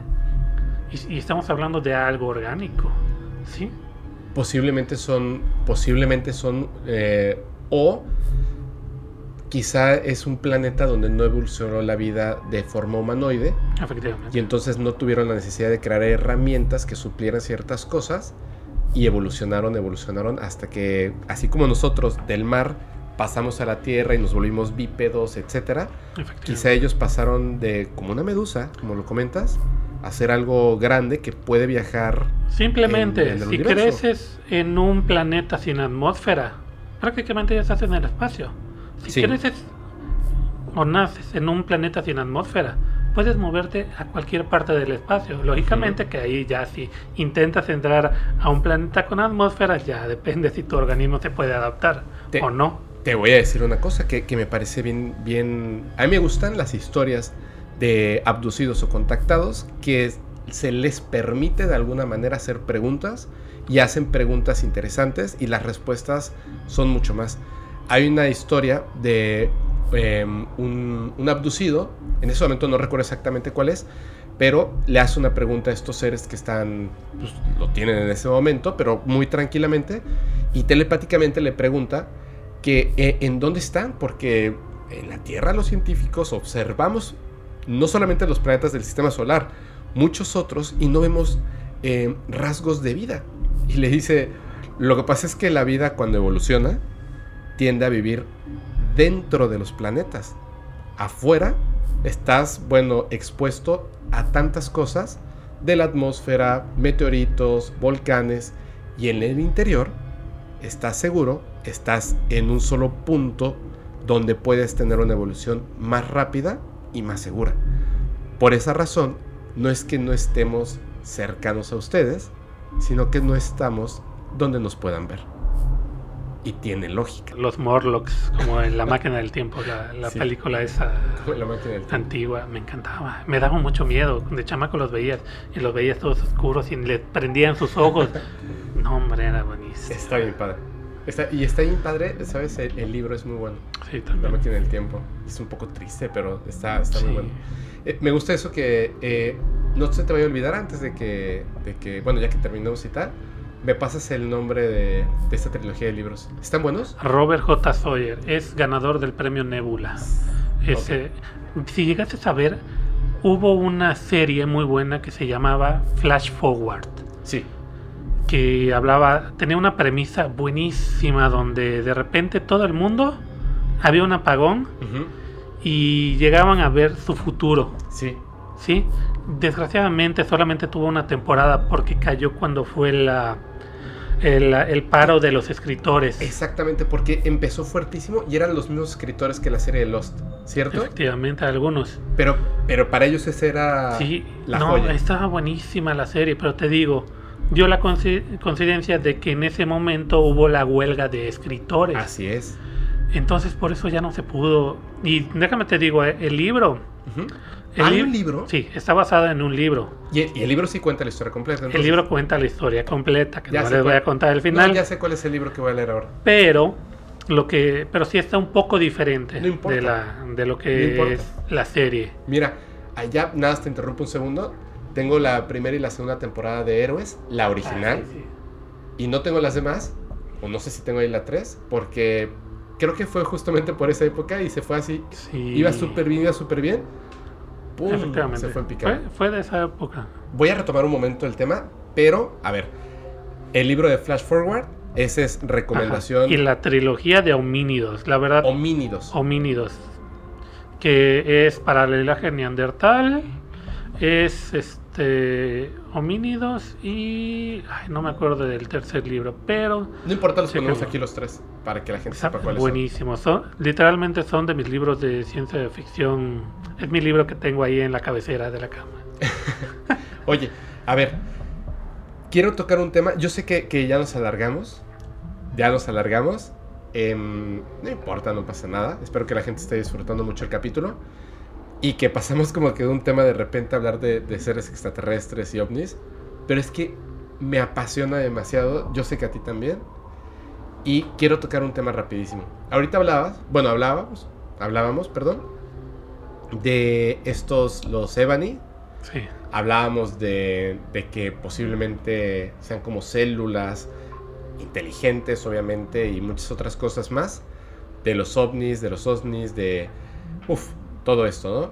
Y cómo puede ser que a lo mejor, justamente como este libro que describes, ¿no? Que son los neandertales los que, pues, extinguieron a los al Homo sapiens y no como realmente pasó, digamos, en nuestro planeta, ¿no? Pero acuérdense que hay una teoría que es el de las realidades múltiples, que es hoy en día muy, mm, no que sea como, como muy apoyada por la ciencia, sino más bien que la gente que estudia eh, lo que tiene que ver con la física cuántica, Efectivamente. definitivamente dicen es que no hay lugar a duda. O sea, si en algún momento un evento de este tipo fue que eh, continuó la vida a través de el Homo sapiens y se extingue el Neandertal, hay otra realidad donde el Neandertal continúa y el Homo sapiens es el que se extingue y un sinfín de posibilidades más. Entonces, ¿qué hubiera pasado? Nos puede- podemos tener un montón de ideas, ¿no? Por eso hay que leer estos libros para saber cuáles son las teorías que tienen otras personas al respecto y verlo como lo que es, ¿no? Ciencia ficción Así es. interesante. Pero como siempre, todo tiene base en científica, digamos, científica, ¿no? efectivamente. En- Ahí te pueden explicar sin problemas lo que son las computadoras cuánticas, lo que es la teoría de cuerdas. Bueno, sin problemas. Ni no, pero, que- sin- pero bueno, me, me refiero a que de una forma más sencilla. Digerible. Digerible, sí, efectivamente. Y el, y el cómo, cómo lo hacen en una parte especial de, de la Tierra, que es en una mina donde los iones del Sol no, no alcanzan a llegar por el material que cubre esa, esa mina. Entonces ahí pueden poner en la novela lo que es su computadora cuántica. Ok. Bueno, ya existen computadoras cuánticas. Sí, ¿no? efectivamente, pero en esa, en esa novela No, sí está lo- bueno, está léanla, buenísima. Lo que te quería comentar era lo siguiente. Así como tú decías que nosotros somos una especie que estamos evolucionando y enfocándonos a la tecnología, a la herramienta que construimos y que luego nos ayuda a, a diversas cosas, ¿no? Como puede ser un avión o una computadora o una cámara. Que puede haber, por supuesto, otro tipo de especies que se hayan apegado simplemente a la evolución biológica y que a lo mejor nos lleven 10 mil millones de años pues de tiempo y de evolución y por supuesto pues obviamente a lo mejor no necesitarían de un objeto tecnológico para viajar de un punto al otro del universo, ¿no? También están los que muchos de las historias que tienen que ver por ejemplo con los humitas que hablan acerca de las diferentes especies cercanas a Así nosotros es. y que ellos conocen, donde hay unas especies que, como ellos, supuestamente, que ya pasaron por todas estas cosas de la tecnología, no lo dejaron de lado, simplemente decidieron enfocar sus esfuerzos ya no tanto en la creación tecnológica, sino que ya lo ven como una herramienta que les ayuda en el día a día y enfocar sus esfuerzos de manera espiritual. Lo que está, no me refiero a- para nada a algo religioso, sino algo con los que todos los seres vivos nacemos y es encontrarnos dentro de nosotros mismos y que te abre la puerta a un montón de cosas, ¿no? Como lo que habíamos hablado de los re- registros akáshicos o el banco de sí. memorias, etcétera, ¿no? Para el que lo quiera creer, yo lo creo, no lo he intentado, he estado pidiendo que me manden así como que, pues, yo no sé nada de, med- de meditación y quiero aprenderlo. Entonces, si alguien me, me hizo un buen libro así, por favor, no me manden cosas así de, de personas este, esotéricas clavadas que me digan que es por este lado o por el otro. Quiero de verdad como centrarme lo más serio posible en eso antes de empezar, ¿no? Para hacerlo bien. No quiero equivocarme. Pero hay una historia que es súper interesante que tiene que ver con muchos, muchos, muchos, muchos abducidos que todo el mundo lo conoce. ¿Alguna vez te has preguntado por qué, habiendo tantos extraterrestres de diversos tipos, por qué en estas historias de abducciones se repite la figura del ser gris? Con los grandes ojos, que tiene una boca, pero parece que no puede hablar, solamente puede como moverla y reproducir como que dicen que es como, como un ratoncito. Así, cuando trata, o sea, se comunica mentalmente como de hablar, que la cabeza es demasiado grande para su cuerpo, son demasiado finitos y que se dice que no tienen genitales, que no tienen como esas emociones humanas y que además se presentan con otros seres, como si ellos fueran los, los de avanzada, los que raptan, los que ponen a la gente en las camas y luego por ahí hay otros que pueden parecer humanos o no, que están con estos seres. ¿Quiénes son esos seres grises? ¿Alguna vez te lo has preguntado? Supongo que sí. Sí. muchas veces. Sí. ¿Tú sabes cuál es la teoría basada en ciertos relatos que tienen que ver, obviamente, con estas personas, que podemos o no creer, por supuesto, de quiénes son estos seres grises y por qué se repiten? Bueno, lo que viene siendo en cuestión de razas extraterrestres, se dice que cada raza tiene su propia agenda. Sí, sí, sí, sí. sí. Entonces, los, los extraterrestres, los grises, son o dicen igual que tienen su propia, digamos, su propia agenda, pero también dicen que forman parte o están coludidos con gente de, digamos, el gobierno también. Mira, ¿sí? Y, porque están hasta lo de la base de dulce. Así no, sí, es. sí, sí, sí. Sí, entonces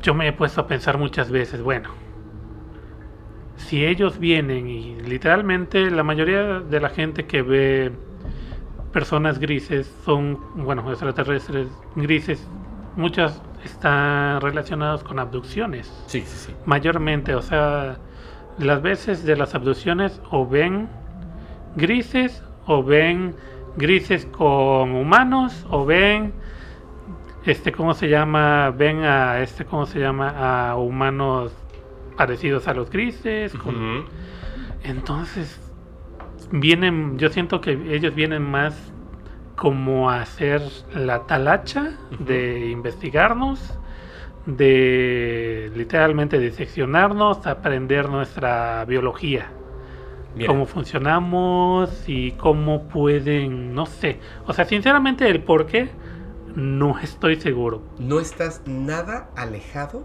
de la teoría. De hecho, le atinaste en muchas cosas. Digo, esta no es una teoría mía. Es algo que anda por ahí. eh, hay muchos videos al respecto. Y es bien interesante porque justamente lo que estás diciendo es bien importante. ¿Por qué ellos están involucrados en todo esto y por qué no se estudian? Y se supone que hay como dos vertientes de estos grises. Estos grises eran seres muy parecidos a nosotros hace muchísimo tiempo. Conforme ellos fueron evolucionando, porque ellos decidieron, así como nosotros, enfocar su futuro hacia los medios tecnológicos, hacia el estudio de tecnología y herramientas cada vez más avanzadas, ellos hicieron lo mismo.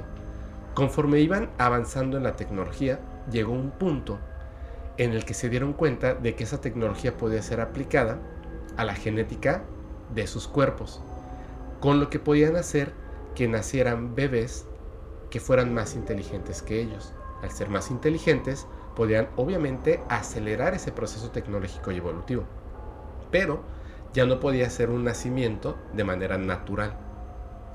Entonces empiezan a trabajar en la genética para generar, digamos, eh, descendencia prediseñada. Que seguramente ya lo pusieron en los comentarios, el ser humano ya lleva mucho tiempo haciéndolo. Yo conozco personas que tienen bebés eh, prediseñados. ¿Prediseñados en qué sentido? Toman obviamente el óvulo, eh, el espermatozoide, pero seleccionan y hacen como pequeños upgrades de ciertas cosas que han ido pues poco a poco a la humanidad. Somos fantásticos, la verdad, en este tipo de cosas avanzamos muy rápido y la tecnología ayuda a que cada vez el avance sea mayor. ellos les pasa esto y empiezan a ser cada vez más evolucionados, digamos, pero hacia la parte tecnológica. Llega un punto en el que obviamente la cabeza es muy grande y ya no puede pasar por el órgano femenino.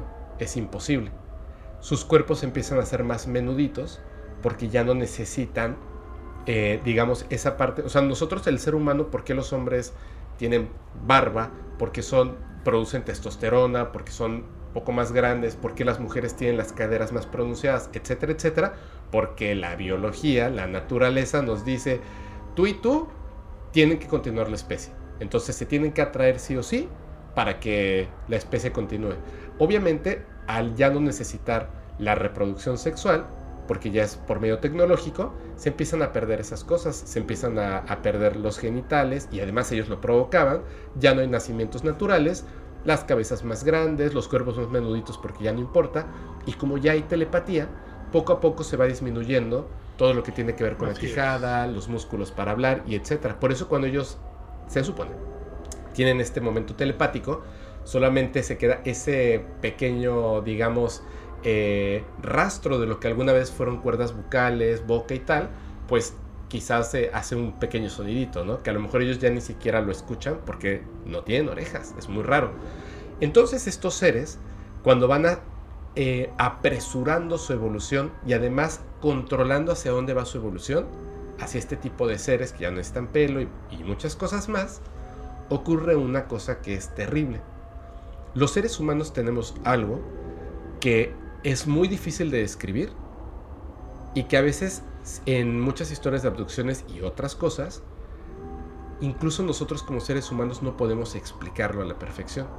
Nosotros sabemos lo que significa el amor, pero ¿te has detenido a pensar exactamente qué es el amor? El amor no es atracción sexual. ¿Qué es el amor? Es muy fácil decir, el amor es cuando te atreverías a morir por alguien más. ¿Seguro? Mm, ¿Puedes amar un objeto? ¿Te puedes amar a ti mismo? ¿Tu amor hacia otra persona es más fuerte que el de tu madre hacia ti? ¿Qué es exactamente el amor? ¿Qué es lo que hace que nos mueva de esa manera? Un perro se come a sus crías y a otros no. Sin embargo, podemos amar al perro y, nos damos cuenta de que el perro ama a sus crías después de que crecen. ¿Qué es exactamente el amor? Aunque no podamos quizá totalmente eh, definir la palabra y llegar a un acuerdo total de lo que es, sí sabemos que los seres humanos sabemos lo que es el amor. Y no solamente esa emoción, muchas otras emociones. Cuando ocurre algo terrible, no importa de qué nacionalidad seas ni nada, lo primero que tratas es de salvar a los niños, ¿cierto? Claro, tiene que ver con la especie, pero también tiene que ver con emociones que son únicas del ser humano, que nos hacen hacer cosas en contra de lo lógico, en contra del avance tecnológico. Primero defendemos a la familia y tal. Ellos pierden totalmente estas, este tipo de emociones. Se vuelven fríos como una máquina. Pierden totalmente las emociones al punto de que empiezan a comercializar seres como ellos, prediseñados, con la mente totalmente desconectada para que otros seres extraterrestres compren, por decirlo así, compren, ¿no? O sea, no sé si los compran o los intercambian o, cómo llegan a esos acuerdos, pero adquieren a estos seres que ya no los ven como seres vivos, son como androides prediseñados biológicamente para que hagan ciertas tareas y se convierten como en esclavos que solamente necesitan un poco de un líquido y, luz y con eso pues no tienen ni siquiera manera de expulsar eh, secreciones porque están demasiado avanzados, son muy perfectos en ese aspecto y entonces los tienen y trabajan por ellos, por eso te abducen estos seres que la gente comenta que al verlos sienten que no están vivos, es como si hubieran perdido el alma, ¿me entiendes? Sí. Es como si hubieran perdido el alma y además están acompañados de otros seres, que son los que los mandaron, pero quien te quiso abducir no fue esa raza de seres, fueron otros. Sin embargo, dicen que hay unas colonias de estos mismos seres grises que todavía tienen un pequeño, pequeñísimo rastro de lo que podríamos determinar como alma. Y entonces ellos están tratando con una especie parecida a lo que en algún momento fueron ellos mucho menos evolucionada, de buscar la manera, por medio de su tecnología, de revertir el proceso que los llevó a perder su alma, combinando sus genes con los nuestros hasta que puedan tener una nueva raza muy evolucionada, pero que no sea carente de alma. Quieren volver a tener eso que es lo más importante del universo y que nosotros los seres humanos tenemos y de sobra, que es lo que atrae a tantas especies, porque es como si nosotros los seres humanos, por alguna razón, seamos sumamente especiales. Eso es lo que los atrae, pero no deben intervenir. Y en la, en la, digamos, en secreto, estos seres extraterrestres nos abducen porque quieren eso que nosotros tenemos y que ni siquiera pueden definir por medio de la tecnología. Me parece ultra, ultra interesante y además muy triste de cómo llegaron a eso, porque dicen que las cosas pequeñas se repiten en grande y al revés. Lo que es abajo es arriba y lo que es en tus células es en las estrellas. Lo pequeño eh, se repite hacia lo grande. ¿Cuántas personas que están escuchando o viendo el podcast ¿No pensaron en algún momento que también nosotros nos hemos convertido en algún momento de nuestras vidas en algo así? Donde solamente importa el trabajo, el cumplirlo, en llevar dinero a la casa, en levantarte al día siguiente para trabajar, para cumplir, para llevar dinero a la casa y un día te encuentras a los 86 años, 90 años en una cama en un hospital y dices, desperdicié absolutamente toda mi vida. Nunca me detuvo un momento a observar un atardecer en silencio, en tranquilidad. Todo el día estaba escuchando lo que estaba sonando en la radio, todo el día estaba leyendo lo que otras personas estaban viviendo, porque nos habían dicho que eran las personas más importantes por ser más hermosas, por, por tener más dinero, y al final ahora que voy a partir a esta otra vida, el, la computadora, el teléfono y la tecnología no importó para nada y fue lo único que me importó. ¿Te das cuenta? Como si se repitiera esa historia. No sé si sea real o no, por supuesto. Pero me parece sumamente interesante porque de ser real, tendríamos que replantearnos nosotros como humanidad qué tan importante es el avance científico. Por supuesto, es enormemente importante. Pero creo que también es enormemente importante reconocer que somos animales, que tenemos un alma, o como le quieran llamar en su religión, si la tienen o no, que somos importantes y que importa el lugar en el que estamos en el cosmos, este planeta, cuidarlo, volver a conectar, detenernos un momento, ser felices, entablar una conversación, digamos, este, jugando con el perro, con nuestros hijos, con nuestros familiares, para no convertirnos en un momento en una máquina viviente, como lo fueron ellos de verdad me parece, perdón que de repente me ponga así como filosófico, eso es que me encantan estas historias, me encanta. ¿Tú qué piensas de eso, Isaac? Es que sí, realmente, este, hay dos tipos de evoluciones, como lo, como lo íbamos diciendo, ¿no? La evolución hacia la tecnología. Cuando evolucionamos hacia la tecnología, lo que queda realmente es el pensamiento y la parte humana, llámese lo que es el cuerpo, ya es ya es obsoleto para, para el pensamiento. lo que se busca es ya crear esa parte de perfección, pero esa parte de perfección no la vamos a encontrar en nuestros cuerpos, seamos sinceros. Entonces, al tratar de evolucionar tecnológicamente el pensamiento, lo que siempre han querido hacer, implantar nuestra memoria, nuestro pensamiento en literalmente en algún, digamos, un disco duro, un objeto, en un objeto y que ese objeto permanezca y siga evolucionando a través de la tecnología. Y realmente tú lo que tú lo que dices, lo que nos hace humanos es eso, nuestro cuerpo, nuestras emociones, nuestro sentir.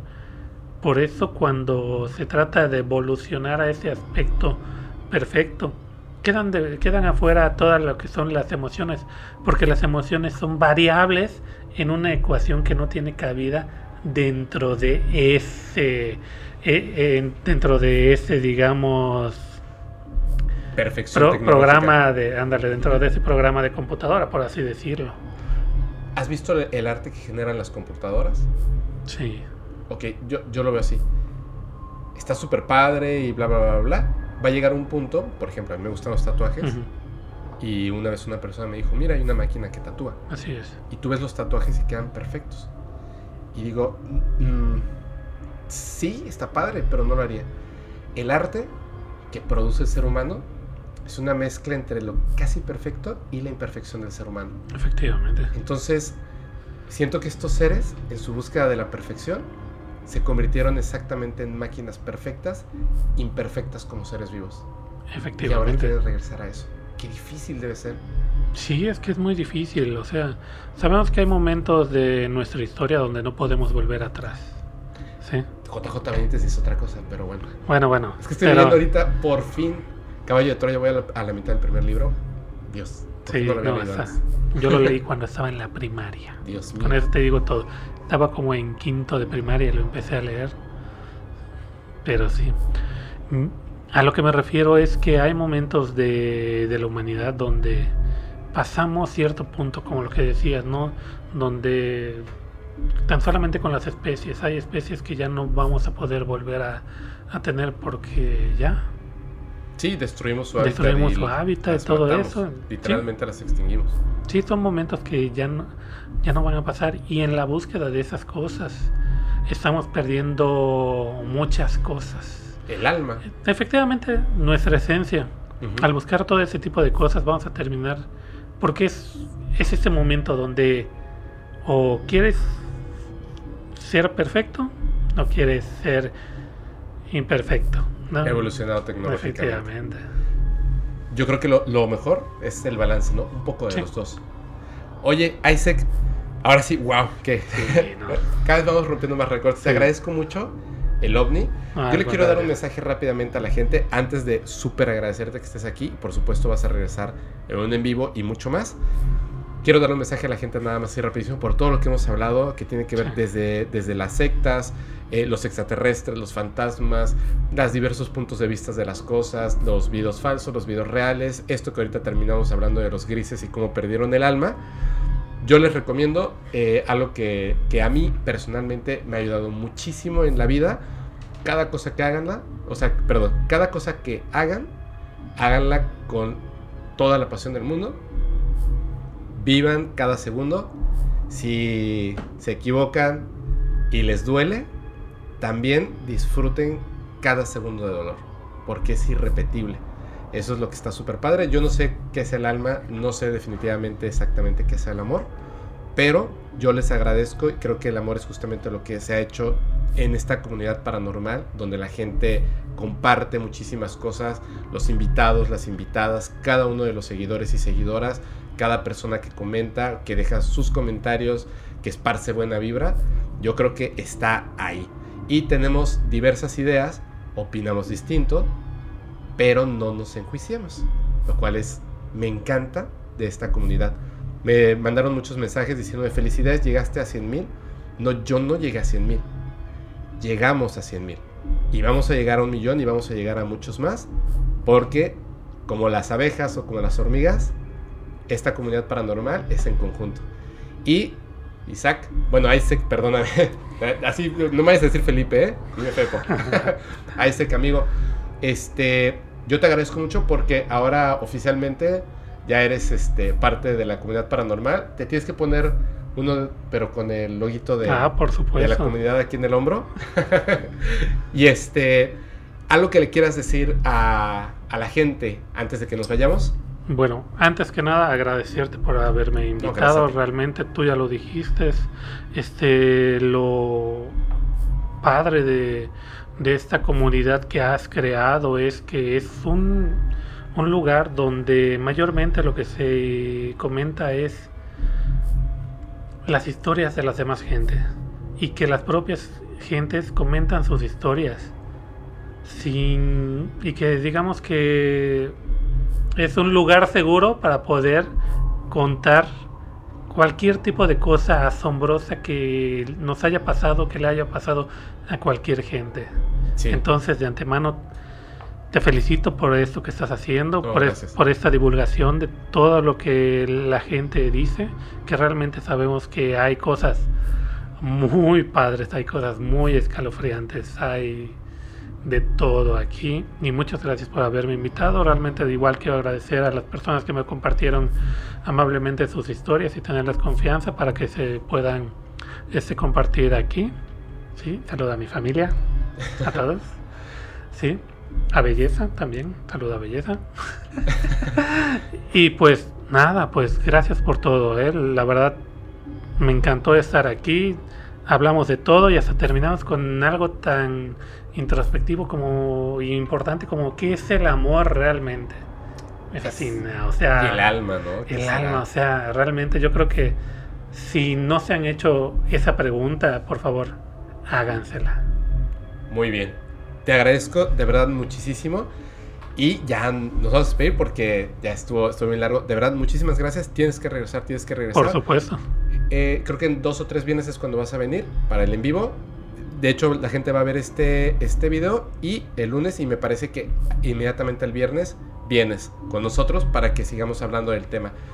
Yo les recuerdo, eh, soy su amigo Fepo y pueden seguir al podcast paranormal en todas sus redes sociales, lo pueden encontrar en diversas plataformas. La forma más fácil de saber cuáles son las plataformas, cuáles son las redes sociales, entren a la página de internet paranormal.fepo.mx, manden sus evidencias, historias y experiencias al correo electrónico paranormal.fepo.mx y yo les recuerdo, este capítulo se disfruta mucho mejor si lo escuchas mientras conduces en una oscura y terrorífica carretera y no tienes a nadie a quien abrazar.